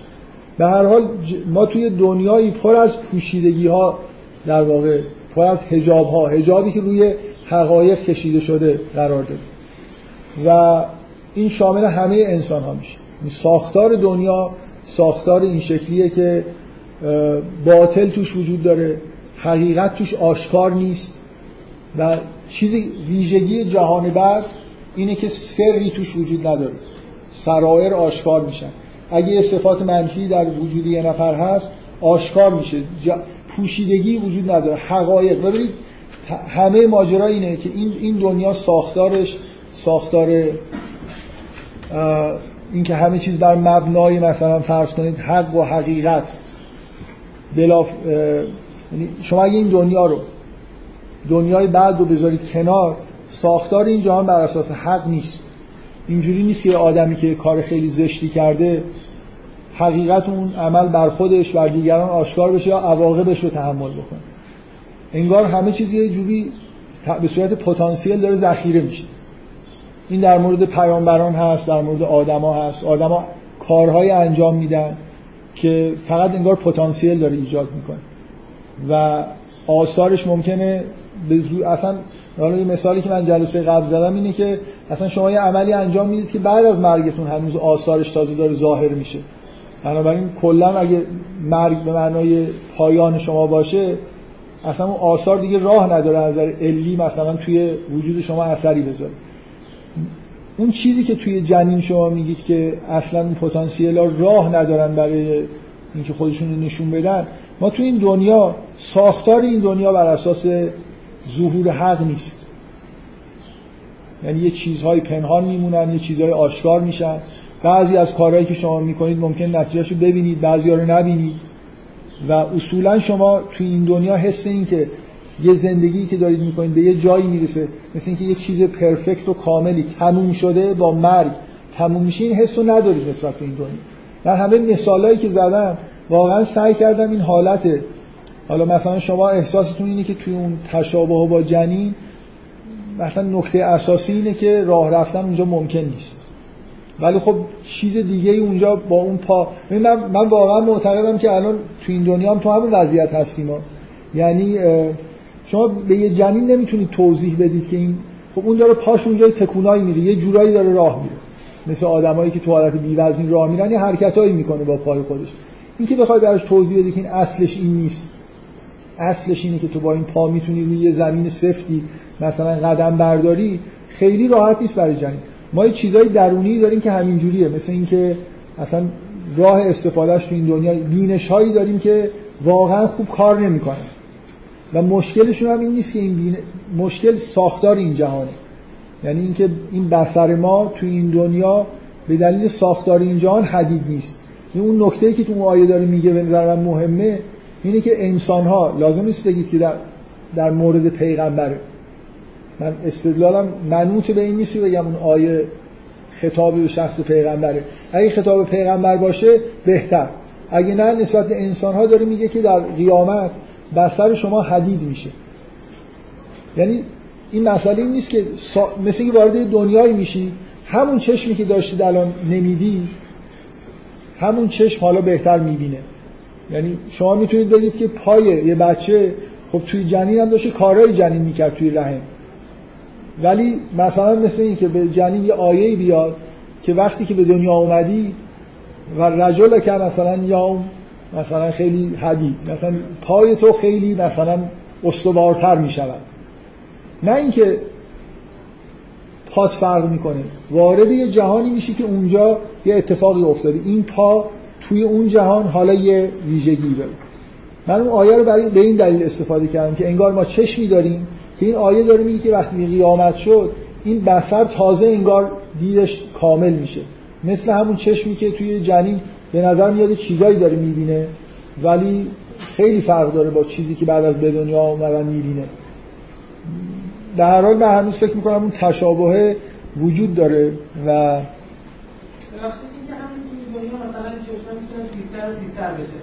توی این دنیا. دنیا بالاخره مثلا هر چقدر شما حق رو بیشتر مثلا آره مثل پای جنین که توی جن... توی رحم می‌تونه هر روز چالاکتر و چالاکتر بشه. و میشه دیگه واقعا هم اینجوریه. یعنی به... وقتی که به وجود میاد کم کم حرکت می‌کنه در لحظه به دنیا اومدن به چالاکترین وضعیت خودش رسید آره مثلا ولی شما مثلا استدلال کنید اینجوری باید بگید که یه حدی وجود داره که این دنیا نمیشه بهش رسید. یعنی می‌دونی چی میگم؟ من خب ممکنه قبول داشته باشم که خب آخرت وجود داره و به حدی من قبول داشته من با اون آیه قرآن دارم سعی می‌کنم شما رو مثلا بگم که یه استدلال کنم دیگه. من چجوری می‌تونم به یه جنین بگم که تو پات هنوز اون کاری که باید بکنه رو نمی‌کنه من من چجوری شما یه یه نوع چیز ایدئال بگو که من چجوری ممکن این حرف رو بتونم به شما بزنم. که ما این بینش های خیلی خیلی ضعیفی که نسبت به حقیقت داریم می‌تونه خیلی خیلی در یه جهانی قوی تر بشه. یعنی الان هیچ چیزی رو تقریبا واضح نمی‌بینیم. حتی اگه استدلال های عقلی برای ما بکنن ما به معنای واقعی کلمه خیلی محو و مبهم داریم انگار حقایق رو می‌بینیم. و همیشه با یه حاله های از ابهام و اینا برای ما. اینکه این می‌تونه این یه وسیله در درون ما هست که این ادراکات رو داره برای ما فراهم می‌کنه ولی خیلی کند و ضعیف داره کار می‌کنه. خب مثلا تجربه کرده باشه که یه خورده مثلا همین دیده همینجا هی می‌تونه بهتر بشه و باید حس همین باشه که یه آستانه وجود داره. خب مثلا شاید من تجربه کرده باشم که این دید من گاهی تیزتر شده مثلا که شرایطی به وجود اومده یا خودم می‌تونم کارهایی بکنم که دیده تیزتر بشه دیگه. خب بعد این چیز ذهن من پیش میاد که خب پس انگار که یه جایی میشه رسید ولی بقیهش نمیشه رسید. چون من همین دنیا هر چقدر که دیده خودم تیز نبوده دیدم که مشکل از من بود. هر جایی که من ممکنه یه سری از مشکلاتم حل کرده باشم دیده منم تیزتر شده. خب بنابراین احساس می‌کنم که هر جایی هم تیز نیست. نمی‌دونی چی میگم احساسم اینه که به ترشوردی من برخورد نکردم که بگم دیگه من نمی‌تونم از این فراتر برم پس باید یه چیز دیگه ای باشه. من تا جایی که جلوی خودم می‌بینم می‌بینم که هر جا من ندیدم مشکل از من بود. خب برای من اینجا خود خراب میشه دیگه. چی, چی, چی خراب میشه؟ اینکه اگه شما یه پتانسیلایی مثلا در وجودتون هست که حالا به دلیل اینکه جهل داشتید اونم به دلیل اینکه این دنیا همه چیزش واضح نبود یه اشتباهی کردید و به نتیجه نرسید به راحتی قبول می‌کنید که خب تقصیر خودم بوده و اشکالی نداره. بذارید من یه خورده بذارید من یه خورده این آیه رو مجددا سعی کنم بگم که اون حسی که آدم پیدا می‌کنید می‌خوام می‌خوام دوباره برگردم به همین که شما وقتی که با مرگ مواجه میشی مثل یه جنینی که با پدیده خروج از رحم داره مواجه میشه آیا یه چیز ناتمام اینجا وجود داره یا نه؟ من می‌خوام سعی کنم فکر کنم مثلا حرفم قانع کننده بوده که یه جنینی که توی رحم داره زندگی می‌کنه از اوضاع احوال اونجا باید یه جوری بفهمه که داره برای زندگی دیگه آماده میشه. و حالا سعی کنیم بگیم که زندگی الان ما هم توش نشانه های این شکلی وجود داره. اساس اون استدلال جنین می‌تونه این باشه که یه ساختار بی نهایت منظم و مرتبی رو داره می‌بینه که هی مثلا فرض کنید یه پد... رشدش رو داره تأمین می‌کنه تا به یه وضعیتی مثلا می‌رسه این وضعیت هم... هم... همراه با یه سری رشد ها و یه سری نزول هاست من دفعه قبل روی این تاکید کردم که همون قدری که اعضای مثلا جنین داره رشد می‌کنه فعالیت جفت داره هی روز به روز انگار اون اواخر کمتر میشه تا اینکه اصلا انگار به یه حالت عدم فعالیت داره می‌رسه. یعنی برای خاطر اینکه بعدا تکمیل شده دیگه اونقدر مواد غذایی لازم نیست.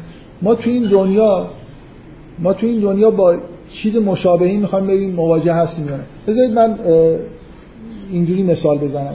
می‌خوام سعی کنم که بگم من واقعا بحثایی که دارم می‌کنم به این دقت بکنید که همه نوعهایی که میشه در مورد معاد صحبت کرد مطمئنا نیست. من فقط و فقط متمرکزم روی اینکه بفهمیم که اینجا این آیات دارن چی میگن و چجوری دارن سعی می‌کنن که اون شک و شبه ها رو مثلا برطرف بکنن.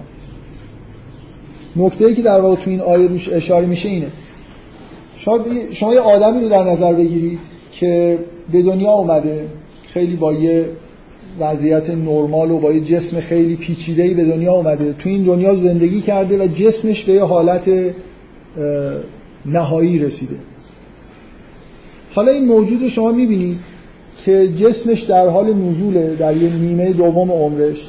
تا مثلا به یه جایی می‌رسه که من یورد دو الى ارزل العمر و منکن من یتوفا و منکن من یورد دو الى ارزل العمر. یه،, یه آدمی رو در نظر بگیرید که همینجور در حال سیر رشد مثل همین مثالی که الان شما گفتید من زدم. یه پیغمبر نوجوان که فکر کنید از نظر معنوی هم رشد پرفکتی داره انجام میده و میمیره. منکن من یتوفا. شما حستون نسبت به این پدیده که دارید مشاهده می‌کنید چیه؟ یه چیز ناتمام احساس نمی‌کنید که یعنی چی؟ این این سیستم یه لحظه فرض کنید که وقتی که مرگ پیش میاد تموم شد دیگه. این آدم این سیستم این موجود عظیم رو با یه پیچیدگی های وحشتناکی توی جنین توی رحم ساخت آوردش بیرون.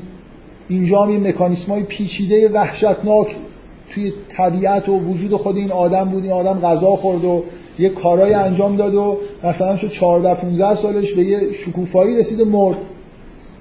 این الان این سیستم دیوانه نیست که این کارو کرده. یعنی من می‌خوام اینجا یه بیعقلی وجود نداره که من یه مو... این مثل همون نیست که جنین فکر بکنه که بعد از اینکه به این حالت ها رسید و اینا میره و نابود میشه. اون عدم اقلانیتی که توی فرض نابودی جنین هست اینجا وجود نداره. من بگم که یه موجودی یه موجودی رو نگاه کنم که همه چیز یه سیستم خیلی پیچیده اینو شکل داده به یه جایی رسیده. فرضم دارم می‌کنم که هیچ اشتباهی هم نکرده که تقصیر اینا نداشته و حالا این مرده و نابود شده. این سیستمه یه جوری دیوانوار داره کار نمی‌کنه. بفرم این ناتمامیت من کلا قبول دارم.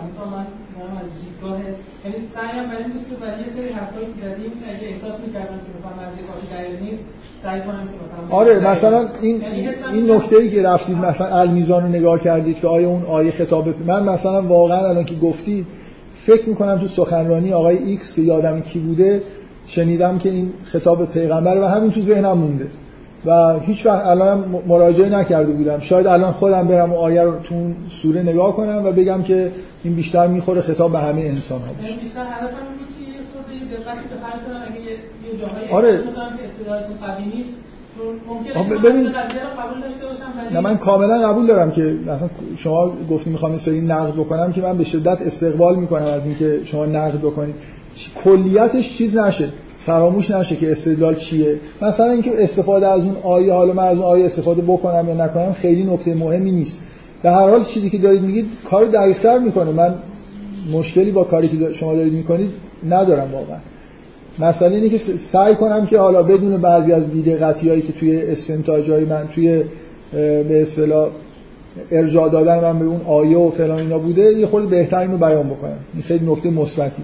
بذار من همین اگه در مورد همین چیزی گفتم سو- چیزی دارید بهم بگید. من, من چیزی که دارم میگم اینه که این قسمت اول که میگه که و منکم من یتوفا آدمایی که به اشد میگه که شما به دنیا میاد. اون سیری که توی جنین می‌بینید سیر تکاملی جسم توی این دنیا ادامه پیدا می‌کنه. و ثم لتبلغوا اشدکم مثلا هدف اینه که به یه بلوغی می‌رسه انسان. و منکم من یتوفا. بعد یه عده میمیرن. حالا من میگم که یه آدمی مرده در اوج این بلوغش مثلا مرده در حالی که راه رشد فراوانی هنوز جلوش بوده. خب، من از مخالف میگم که شما همین موازی سازی که با جنین در نظر بگیرید این شبیه جنین سفت شده است. ممکنه مثلا یه جنینی استدلال کنه برای بقیه که این تا یه جایی رشد کرد بعد سفت شد. پس این میره به یه دنیای دیگه و این رشدش مثلا ادامه پیدا می‌کنه. و در حالی که ما می‌بینیم مثلا به دنیای بعدی که حداقل میاد و ما می‌بینیم چیزی ادامه پیدا نمی‌کنه دیگه. بنابراین اگه اینجا این موازی سازی یا با این جنین انجام بدید می‌بینید که اونجا اون استدلال غلط بود. و اینجا ممکنه به همون دلیل غلط باشه. یعنی شما استدلال داخل رحم رو به میل خودتون تغییرش دادید. تبدیلش کردید به یه استدلال غلطی در مورد یه جنین سخت شده. است- شبیه اونه. یعنی این پیغمبر 15 ساله اگه بخوام بگید شبیه چیزی داخل رحم شبیه این میشه نه شبیه طور خب پس یه پیغمبر, یه پیغمبر به انتها رسیده مثلا یه جوری چیز شبیه یه جنین چیز جنینیه که به نزدیک زایمان خودش مثلا رسیده. خب من فکر کنم آره یعنی همون رشدی که فرآیندی که رشدی که باید به دنیا طی کرده طی کرده و خب مثلا آره خب بذارید حالا من اینجوری بگم. من به نظرم توی مسئله جنین سخت شده وقتی مسئله سخت پیش میاد خب یه جوری چیز دیگه. این یه نقضی بر مکانیسم یعنی احتیاج به توضیح داره. من هم- همون توضیح رو از شما می‌خوام. من چیزی که در واقع می‌بینم اینه. آره اگه مثلا جنینا همشون سخت می‌شدن استدلالشون کار نمی‌کرد. در مورد یه جنین سفت شده اینجا یه بی‌نظمی مثل اینکه اون ساختار کلی من میگم که یه جاهایی یه ساختار پیچیده عظیمی هست. گاهی مثلا بد داره کار می‌کنه که یه جنین سخت میشه. متوجه این منظورم چیه؟ یعنی من الان به عنوان یه آدمی که دارم در مورد دنیای داخل رحم صحبت می‌کنم اتفاقا سخت شدن یه جنین رو به عنوان یه نقطه ضعفی می‌بینم که سیستم داره. باید توجیهش کنم. مثل مسئله شر تو این دنیا میمونه که باید توجیه بشه. دقت می‌کنید منظورم چیه؟ ال- الان من از شما هم همینو می‌خوام. ببین یه چیزی فراموش نکنید. من فرضم اینه که بنده و شما روی اینکه ما توی ساختار عظیم کاملی داریم زندگی می‌کنیم توافق کردیم داریم این استدلال رو انجام میدیم. یعنی من می‌خوام دوست دارم که بگم که این جهان پرفکته. من میگم اگه جهان دیگه ای وجود نداشته باشه این سیستم یه سیستم عبسیه مثل همون یه رحمی که هی جنین درست می‌کنه و پرتش می‌کنه بیرون و میمیرن مثلا. اگه اگه یه ساخت یه کارخونه بزرگی مثل رحم, رحم باشه که محصولات خودش رو دور میریزه هی یه چیزایی درست می‌کنه میندازه بیرون بدون اینکه اینا ازشون واقعا مثلا کمال خودشون رسیده باشن من فرضم اینه که شما قبول دارید که وقتی دارید این استدلال رو گوش می‌دید با فرض قبول خداوند و حق و حقیقت و این حرفا که جهان یه سیستم بسیار بسیار پیچیده ایه که ما محصولاتش هستیم در کره زمین. و بنابراین اگه یه موجود 12 سال 15 ساله ای که داره پیغمبر میشه بمیره شما باید جواب بدید که این چجوری این اتفاق افتاد. توپ تو زمین شماست. این پدیده رو توجیه بکنید. چی میگید؟ شما دارید میگید که این مثل سخت جنینه. خب میگم آره سخت جنین هم یه پدیده ای که من به عنوان یه آدمی که تو جنین دارم برای جنینا دارم تبلیغ می‌کنم با جوابشو بدم. شما باید این مشکل رو حل کنید که خب شما میگید چون شبیه اونه لازم نیست جواب بدید. می‌تونم بگم که از روی این مثلا سعی کنم قانع کنم مخاطب رو که حالا هر توجیه باشه یه خورده شک بندازم. اینکه این توجیه این باشه که باید تو دنیای بعدی این به یک کمالی برسه. و به اینم ارجاع میدم که اونجا به هر حال مثلا باید یه توجیه باشه. ولی ممکن تو همونجا به نظر برسه این توجیه اینه که توی دنیای بعدی این چیز صفر شده قرار رشد بکنه. ولی می‌بینید توجیه این نبود. پس الان هم یه توجیه می‌خواد. ولی شما فکر می‌کنید که جنین سخت شده چه اتفاقی براش میفته نه همینجوری میگم الان. شما یه جوری انگار دارید میگید که جنین سخت شده دنیای دیگه ای نداره تموم شده. اینو دارید فرض می‌گیرید. نه فرض من خودم قبول دارم که مثلا من قبول دارم خب بلا شما یه چیزایی که قبول دارید و بگید تو خودم چیزایی که قبول ندارید و نگید. نه منظورم اینه که متو... می‌خوام بگم حرفاتون چیز نشه. یه سری گزارهاش مال یه فضایی باشه یه سری گزاره مال یه جای دیگه. اگه مثلا تو قالب یه آدم ببین من دارم میگم که شما باید تا اینجا با من بیای. استدلال از اینجا به بعد کار می‌کنه که ما توی دنیای خیلی کاملی داریم زندگی می‌کنیم که همه چیز هدف داره. اگه از این خارج بشید مثلا بحث بکنید که اشکال نداره. اون یه کانتکست دیگه ایه ما فعلا توی این محدوده داریم بحث می‌کنیم. انگار مخاطب این رو میپذیره که مثل همون کامل بودن چیزایی که تو جنینه این جهان پیچیده پر از مثلا فرض کن چیزهای کامل و هدفدار یه چیزیه که پذیرفتیم و داریم بحث می‌کنیم. حرف اینه که آیا اگه بمیریم و جهان دیگه ای نباشه عبث نیست این ساختن هایی که انجام شده یا نه؟ توی این context با من بحث کنید. حالا می‌تونید از دیدگاه مثلا فرض کنید دفعه قبل بحث تناسخ پیش اومد. خب بحثیه که میشه توی این context مطرحش کرد. من بگم که این استدلالا می‌تونم معتقد به این باشم که تناسخ وجود داره. آدم اگه مثلا به کمال نمی‌رسن اون بچه 12 ساله 14 ساله ای که مرد می‌تونست پیغمبر بشه دوباره به دنیا میاد و راه کمال خودش رو بهش اجازه میدن که ادامه بده. خب این این یه جور چیز دیگه. من می‌خوام یه فیکس کنید که از چه دیدگاهی دارید بحث می‌کنید و بعد حرفاتون رو بزنید. یه خورده اینجوری مثلا ممکنه خود من کلا معتقد باشم که عوض دیگه. این نتیجه بس من پذیرفتم نه خب از قول مثل اینکه من میرم از طرف یهودی ها حرف می‌زنم از قول یه کسی که نه نمیگم اعتقاد واقعی خودتون رو بگید میگم اعتقادتون رو فیکس بکنید از چه موضعی دارید دفاع می‌کنید. اعتقاد خودتون رو من اصلا کار ندارم. ما اینجا به اعتقادهای شخصیه شما مگه می‌دونید من به چی معتقدم؟ شاید کلا همش دارم ادا در خب.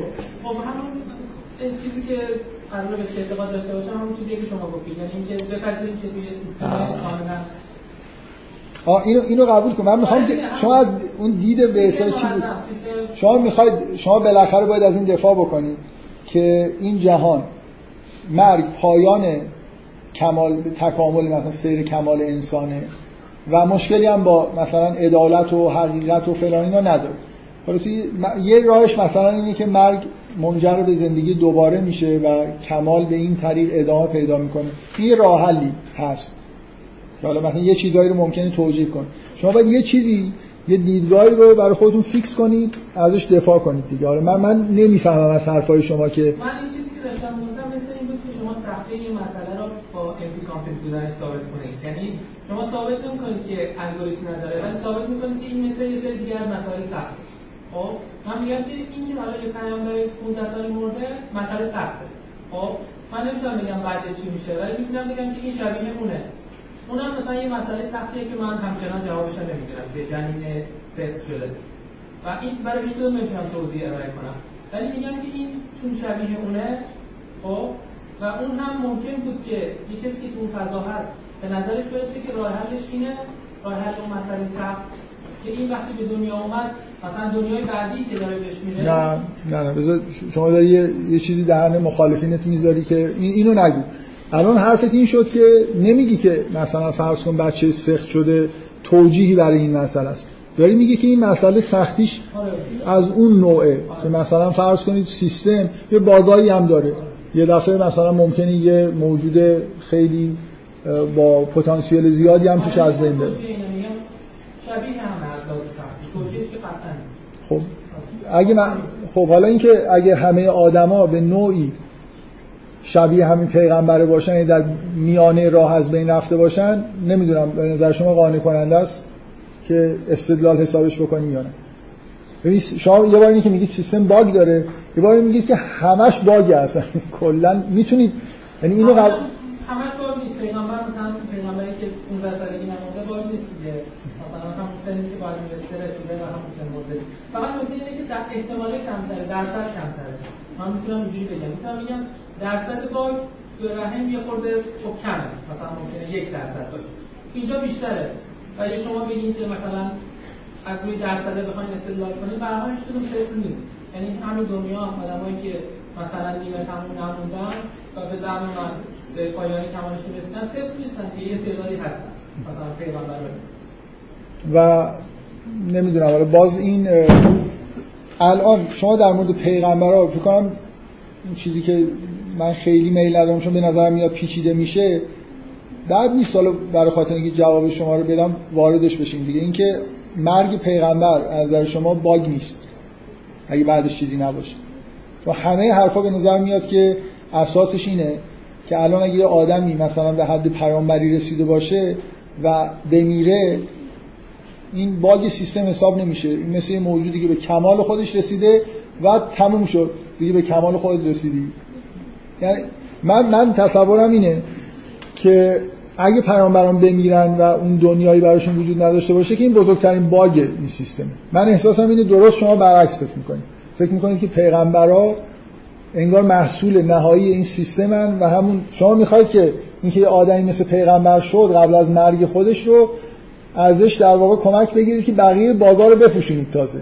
ولی این خودش مهم- مهمترین چیزه دیگه. من قبول دارم که این مشکل یعنی من, من واقعا نمی‌دونم. الان دلم می‌خواد که کاش منظم یه بار دیگه از اول می‌گفتید ولی چون خیلی طول کشید متداول نبوده تو این جلسات. من چیز نیستم که ادامه پیدا بکنیم. من من احساسم الان از حرفای شما اینه که شما نه تنها مرگ پیغمبر و نابود شدن عدم پیامبر رو بعد از اینکه به کمال رسید رو. باگ سیستم نمی‌دونید. بلکه این رو بقیه باگا رو می‌خواید بگید که چون یه دونه به کمال رسیده بقیه به کمال رسیدن به جهنم. اونا مثلا تفسیر خودشون بوده. من احساسم اینه پیامبری که نابود شده بزرگترین باگه. یعنی من الان فرض کنید یه پیامبری به کمال رسیده حالا مثل همون جنینی که به اوج رشد خودش که می‌تونسته تو جنین رسیده حالا نابودش می‌کنه. این من فکر می‌کنم این مشکل رو باید حل بکنید و شما نه فقط اینو حل نمی کنید اینو یه جوری انگار چیز می‌کنید. به نظرتون می‌رسه که بدیهیه که اینجا مشکلی وجود نداره. خب نه من فکر کنم اینجا مشکل وجود داره. یعنی شما درسته. من به عنوان مخالف باید همچین عقیده داشته باشم ولی خب درست نیست دیگه. یعنی حرف شما رو قبول من ایشون آخرش به نظر من باید شما باید یه موضع مخالفی رو تا آخر می‌رفتید. اینجوری بد شد که حرف من قبول می‌کنید. مخالف خوبی نبودید. من انتظارم اینه که تا پای جان به هر حال بایستید نمی‌دونم. من حرفاتون از نظر که بعضی چیزا رو دقیق در کرد خوب بود. ولی من توقعم این بود که بذار حالا من ایشون آقای علیمی معمولا یکی از معدود آدمایی هستن که ایمیلاشو من می‌خونم. تجربه کردم که ایمیل هایی که به اون سوشو پولیتیک می‌ذارن گاهی نکات خیلی خیلی جالبی میگن. بذارید من یه نکته که ایشون گفت و حالا بد نیست که ایشون یه بار یه ایده خیلی جالبی رو گفت در مورد اینکه چرا بحثا در اون چیز مناظره های ایمیلی به ابتزال کشیده میشه. نکتهش خارج از بحث سیاسی و این حرفا بود. نکته منطقی خیلی جالب. اینکه آدما وقتی دارن با هم بحث می‌کنن هی مجبورن که اشتراکات رو ملاک قرار بدن. یعنی وقتی من دارم با این نفر بحث می‌کنم هی مجبورم که گزاره هایی که خیلی بدیهی هم و مطمئنم که طرف مقابلم قبول داره رو وارد بحث بکنم که طرف بپذیره. اینه که بحثا مبتزل میشه دیگه چون اون چیزای مشترکی که همه یه جورایی قبول دارن چیزای خیلی مبتزل و سطح پایینیه. و اینجوریه که بحثا مثلا هی توی از یه جای شروع میشه بعد آدما هی چهار تا ایمیلی که به هم می‌زنن خلاص آخرش دارن روی یه چیزایی بحث می‌کنن که خیلی اصلا درست و غلط بودنش هم دیگه جون نداره. یعنی یه چیز خیلی مبتذل و ساده ای شده. به نظرم کلا ایده ای که گفتن خوبه. حالا امروز یه ذره چیز بود. استدلالاشون بگذاریم. حالا بذارید اگه کس دیگه بحث داره. من من توی دقیق تر شدم من با این دقیق تر شدن هم خورده مشکل دارم. برای اینکه همیشه این ابهام وجود داره که انگار دقیق تر شدن معنیش اینه که بریم به سمت مثلا فرض کن فرمال شدن. من ببخشید ساعت ندارم. یه نفر می‌تونه ساعت دقیقا به من بگیم جان؟ 20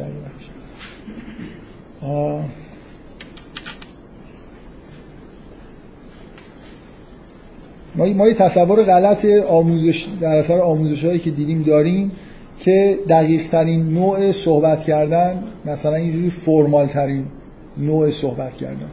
و من کلا با این مفهوم از دقت مشکل دارم. یه نفر باید بیاد یه دلیل بیاره که چرا فکر می‌کنه که فرمال صحبت کردن دقیق ترین نوع حرف زدن. من, من قبلا یه جایی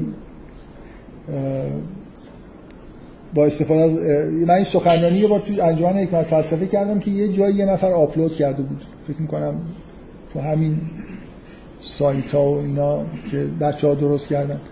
که در مورد نتایج فلسفه فلسفی قضیه گودل بود. من اونجا سعی کردم این نکته رو بگم که قضیه گودل یه جورایی تلویحا یه نقدیه یه اشکالی برای این که آدم فکر کنه که فرمال شدن مثلا سوری صحبت کردن به معنای مثلا ریاضی این از همه چیز دقیقتر و بهتره برای ارتباط برقرار کردن. حالا شما اگه خیلی فرمال نکنید بحثو من ببینید به نظر من استدلالی استدلال قویه که یه حس خیلی قوی مثل اینکه شما رو به این مشاهده یه چیزی برسونه. نه صرفا یه چیزی روی کاغذ مثلا بشه داد کامپیوتر چک کرد چک کنه. این استدلالی که اینجا هست همه قدرتش به نظرم اینه که از توی جنین شروع میشه.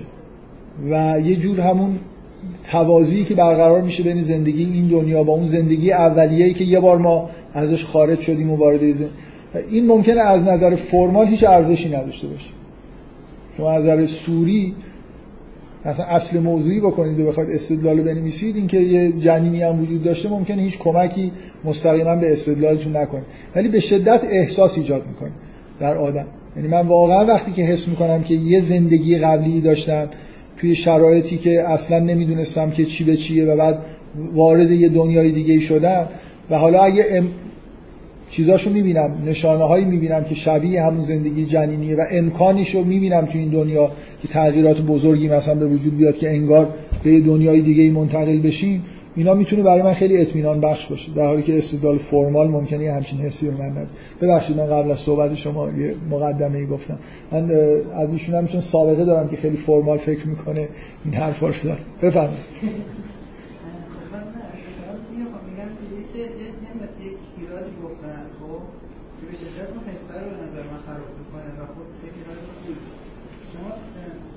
داره بفرمایید مشاهده داریم دوران جنینی اینطوریه بعدش اون پتانسیل هم میاد اینجا استفاده میشه.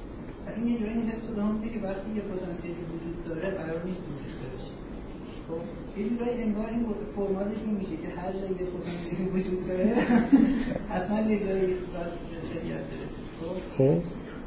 بعد دقیقا مثالی داریم که اون جنین وقتی میمیره شاید زندگیش ادامه پیدا کنه خیلی اتفاق بیفته اما اون جسمش یه پتانسیلی بوده که به هدر رفته. چرا به هدر رفته؟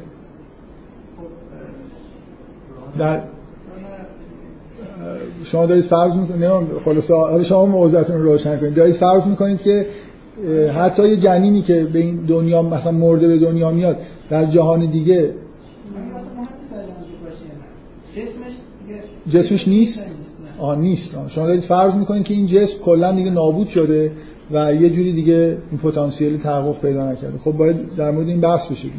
من فکر نمی کنم که جسم کلا نابود میشه.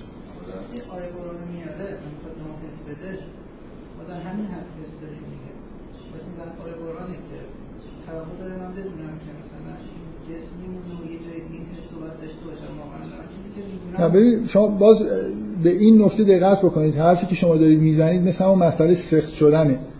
مثل اینکه یه باگ سیستم رو دارید میگید. خب ما لزوما مثلا اینجا ببینید توی خود این آیات این عبارت که من مطمئن نیستم معنیشو درست می‌فهمم و حالا توی تفاسیرم اکثرا یه چیزی نوشتن که همین معنی که من میگم و داره ولی فکر می‌کنم حالا توی ترجمهش ممکنه یه اختلافایی باشه. میگه من مزغت مخلقت و غیر مخلقه. یه اشاره به این که یه نقص هایی مثلا فرض کنید در این داخل ممکنه وجود داشته باشه داره می‌کنه. اینکه این سیستم کلا داره خیلی چیز پیچیده و خوب کار می‌کنه. حالا ممکنه یه نقایصی داشته باشه اینو حس از بین نمی‌بره. شما دارید به این اشاره می‌کنید که شاید یه جنینی سخت بشه. شاید بعضی از جنین ها مرده به دنیا بیان مثلا. اینکه یه استثناهایی وجود داره اگه درست مفسرین دارن میگن که این غیر مخلقه یعنی همین یعنی توی یه مرحله می‌رسه که ممکنه نقصی توی خلقت مزغه مثلا پیش, پیش بیاد. به نوعی خب این چیز دیگه. اینکه ما داریم ما داریم توی یه سیستمی که اصولا خوب کار می‌کنه حالا یه باگ هایی هم ممکنه داشته باشه. وجود یه باگ از تو جنین هم داریم تایید می‌کنیم که هست. حسه بنابراین یه چیز پرفکته. اینکه با این چیز شما مشکل ایجاد بشه نیست. که اینکه حالا شاید یه پتانسیلی هم تحقق پیدا نکرد. این مثل همون نکته که ایشون می‌گفت. این حالا یه مشکلیه که مثل مسئله شر دیگه. ما باید مسئله شر رو حل کنیم. چرا یه جنینی سخت میشه؟ اینم جز شرهاست دیگه. من چجوری می‌تونم توجیه بکنم؟ این من یه بارم سراحتا دو سه جلسه قبل گفتم. نمی‌خوایم وارد بحث شر بشیم اینجا. و اینجا به نوعی توی خود آیه به نظر میاد داره به مسئله شر هم اشاره می‌کنه ولی میذاردش کنار. ما اون مین رو داریم می‌بینیم. این سیستم بی نهایت خوب داره کار می‌کنه. حالا ممکنه یه اختلالای کوچیکی هم داشته باشه. ولی کلش رو چجوری توجیه می‌کنه؟ خب همون دیگه. حالا به هر حال من می‌خوام بگم که مشکلی ایجاد نمیشه اگر شما یه نقایصی توی مثلا جنین ببینید یا توی سیستم همین دنیا ببینید. مسئله شر همیشه وجود داره. بزرگترین مسئله ای که از نظر مثلا فرض کنید فلسفی وجود داره که در مورد توحید مثلا باید بهش جواب داد. اگر اگر خداوند همه چیز در دستشه چرا شر وجود داره؟ که قرآن هم به نظر من با یه مبانی روشنی سعی می‌کنه اینو تو همون داستان خلقت جواب بده. یعنی در واقع مسئله شر مسئله وجود شیطان و اختیاریه که به شیطان داده شده که خرابکاریایی بکنه. حالا همه چیزو میشه در واقع برگردون به این حادثه ای که برای انسان به وجود اومده و قرآن اینو توجیه می‌کنه به نوعی مسئله شر رو تو داستان آفرینش حل می‌کنه. من از اول گفتم که وارد این مسئله نشیم بنابراین این باگا و اختلالای سیستم ما می‌دونیم هم این دنیا هم تو جنین وجود داره. شباهت رو از بین نمی‌بره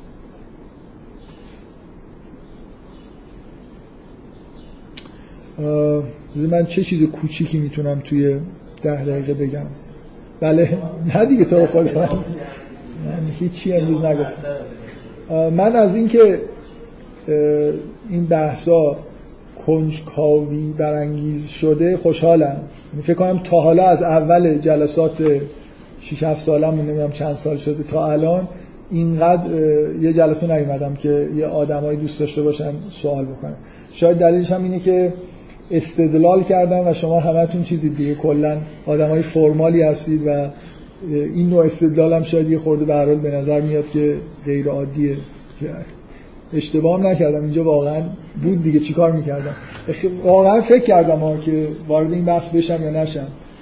و به نظرم اومد که یه جوری جفای به این سوره است که اینجاش مثلا بگم که حالا رد شیم بریم جلو. برای اینکه یه جور استدلالی که من یه مقدار گشتم. واقعا یه متن پیدا می‌کردم که احساس می‌کردم که این نوع برخوردی که قرآن داره رو خوب شرح داده فکر می‌کنم ترجیح می‌دادم که بگم برید فلان کتاب بخونید یا یه لینکی یه جایی مثلا پیدا کنیم یا خودمون ایجاد بکنیم که مردم بتونن برن بخونن. ولی نبود دیگه. منم به نظرم میاد این نکته جالب اینجا هست. این شروع کردن از جنین و اینا خیلی استدلال قوی می‌کنه. حالا بگید شما سوال بگید. جلسه تبدیل بشه به جلسه استثنایی که فقط سه چهار نفر توش سوال کرد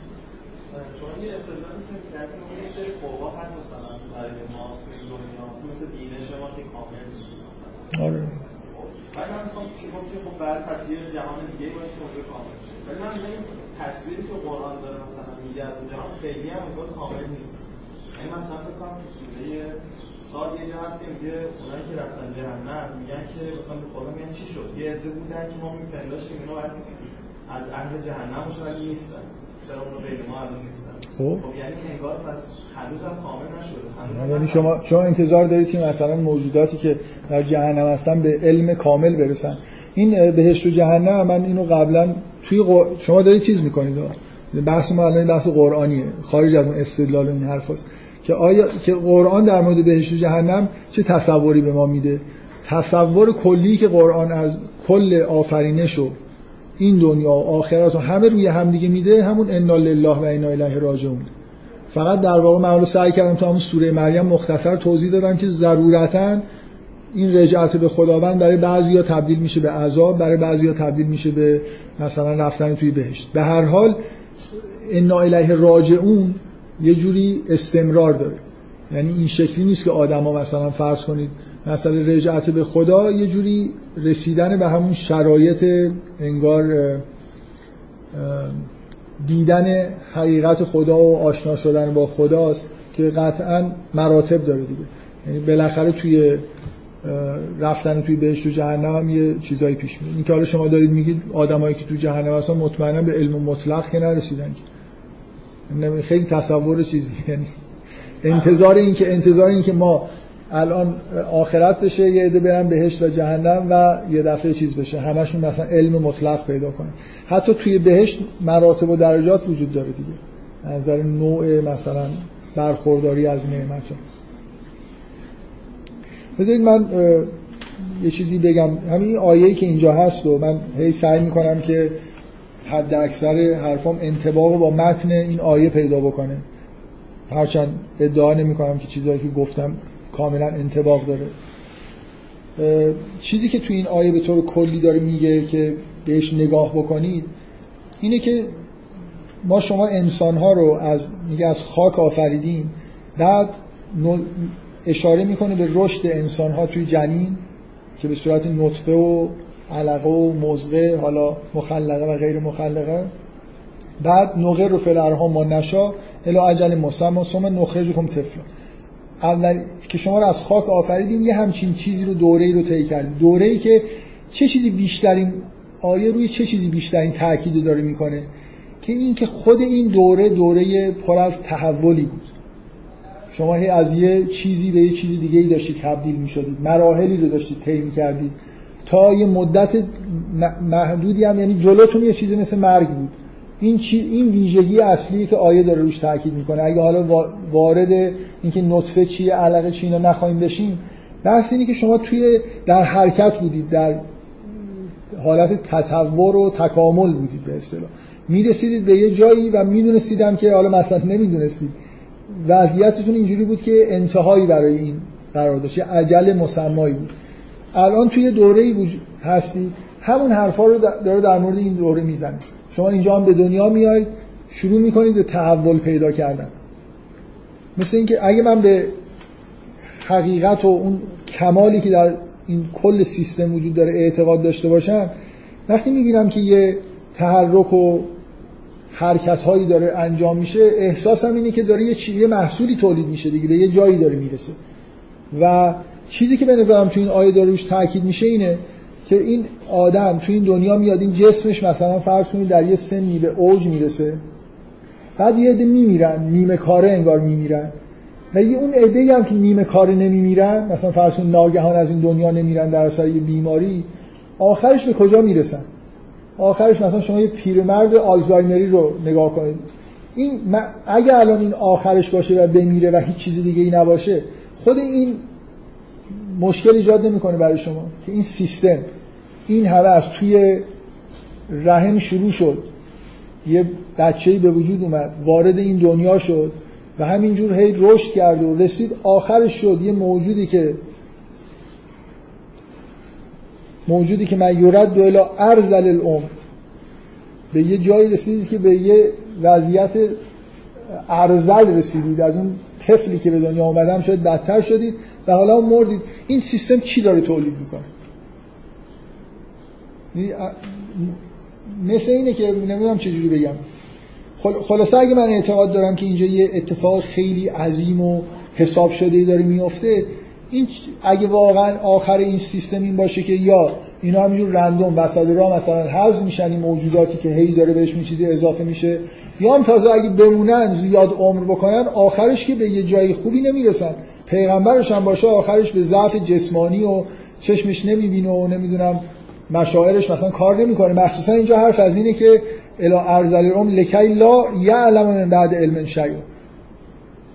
آخرش آلزایمر می‌گیرید تبدیل میشید به یه موجود کاملا تکا... انگار تکامل نیافته ضعیفی که همه هم باید ازتون مراقبت کنه هیچ هم نمی‌دونید یعنی شما مشکل براتون ایجاد نمیشه که اینجا این سیستم چیکار کرد.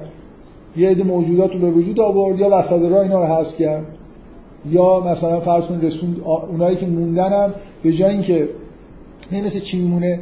مثل یه درختا خلاصه میوه رو به یه حد از رسیدگی که مثلا می‌رسه یه جوری مثلا فکر کنید من انتظار دارم که این به آخر رشدش که میشه استفاده بشه دیگه. فکر کنید یه جهانی رو تصور بکنید الان اگه انسان ها اگه هیچ موجودی نباشه از میوه درختا بخوره. ولی درختایی رو توی کره یه سری گیاهایی رو تصور بکنید که میوه خیلی خیلی جالبی میدن. همون میوه هم همونجور توی چیزش میمونه. یا میفته زمین میپوسه یا مثلا فرض کنید روی درخت به آخرش میخشکه و مثلا تبدیل به هیچی میشه هیچ وقت نمیشه که اینا رو نمی‌خوره. خب این احساس نمی‌کنید یه چیز کمه؟ الان این چیزی که به نظر من تو این آیه داره روش تاکید میشه این متح... تکاملیه که توی جنین داره صورت می‌گیره و یه جوری انگار آدم انتظار داره که این به یه جایی برسه.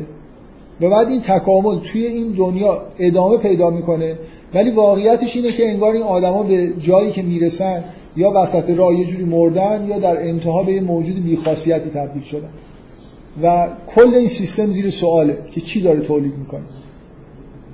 توی جنین این سیستم یه چیزی رو تولید کرد تحویل این دنیا داد. توی این دنیا هم هی ادامه پیدا کرد. من اصلا خیلی دارم من هی فکر کنم تو جلسات قبل سعی کردم یه چیزایی که مربوط به تجربیات خودمون به عنوان انسان میشه. حالا مثل اینکه دارم درخت نگاه می‌کنم از خیلی دور دارم نگاه می‌کنم. اصلا فکر کنید نمی‌دونیم که علم چیه نمی‌دونم اعمالی که انجام میدیم چه فایده اون نمی‌دونم پتانسیلی ممکنه ایجاد بکنه. کل این سیستم به نظر میاد که یه مشکلی داره. بفرمایید.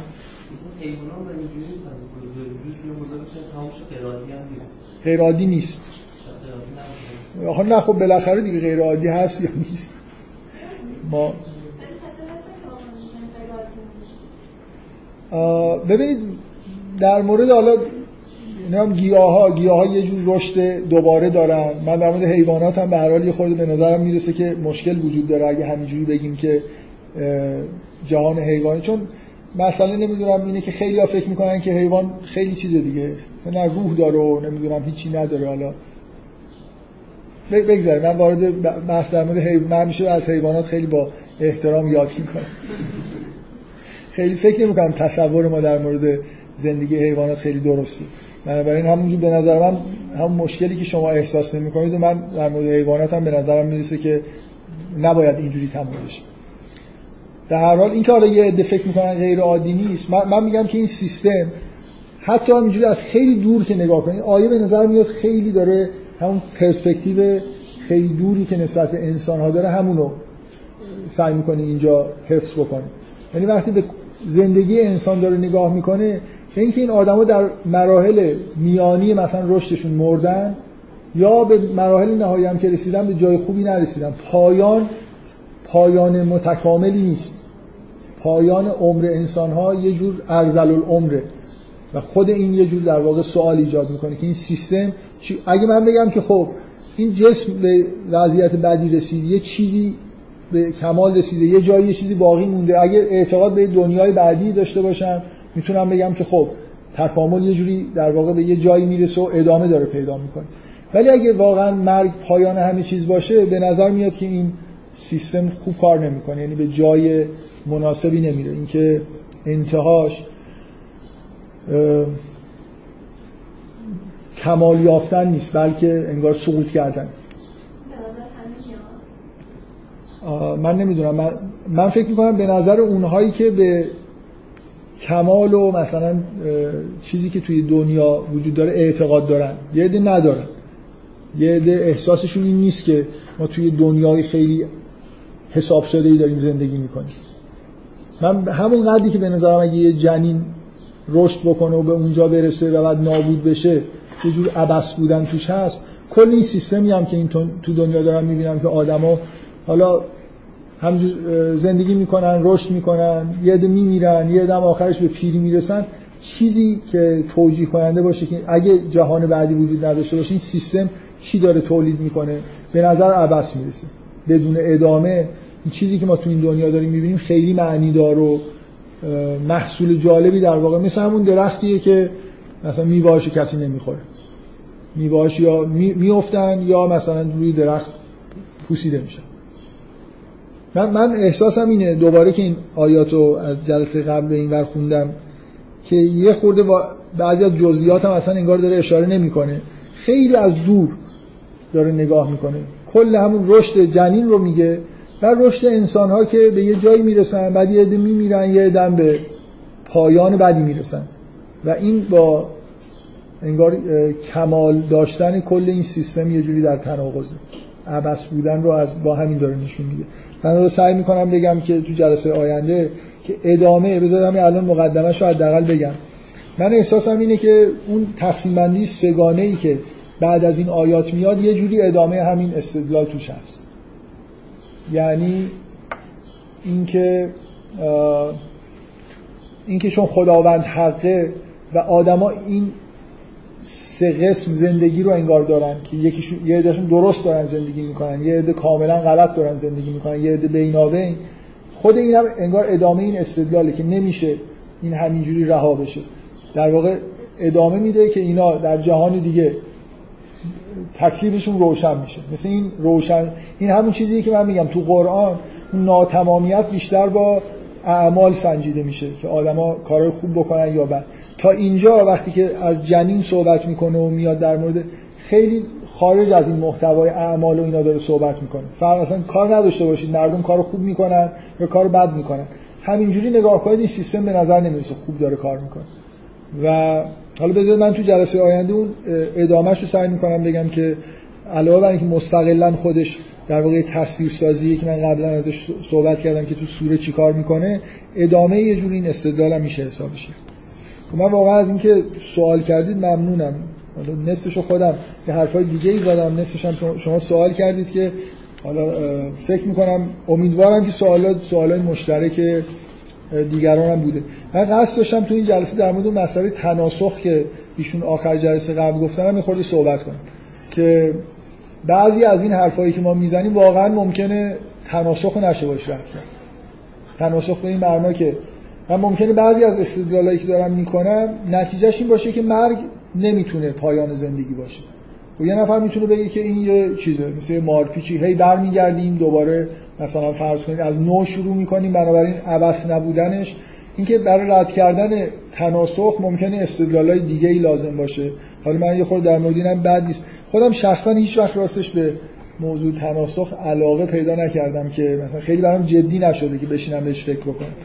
ولی می‌دونم که اینجور چیزا انگار مده اگه مده مثلا برای یه عده‌ای ممکنه جالب باشه من مشکلی ندارم در موردشون صحبت کنم.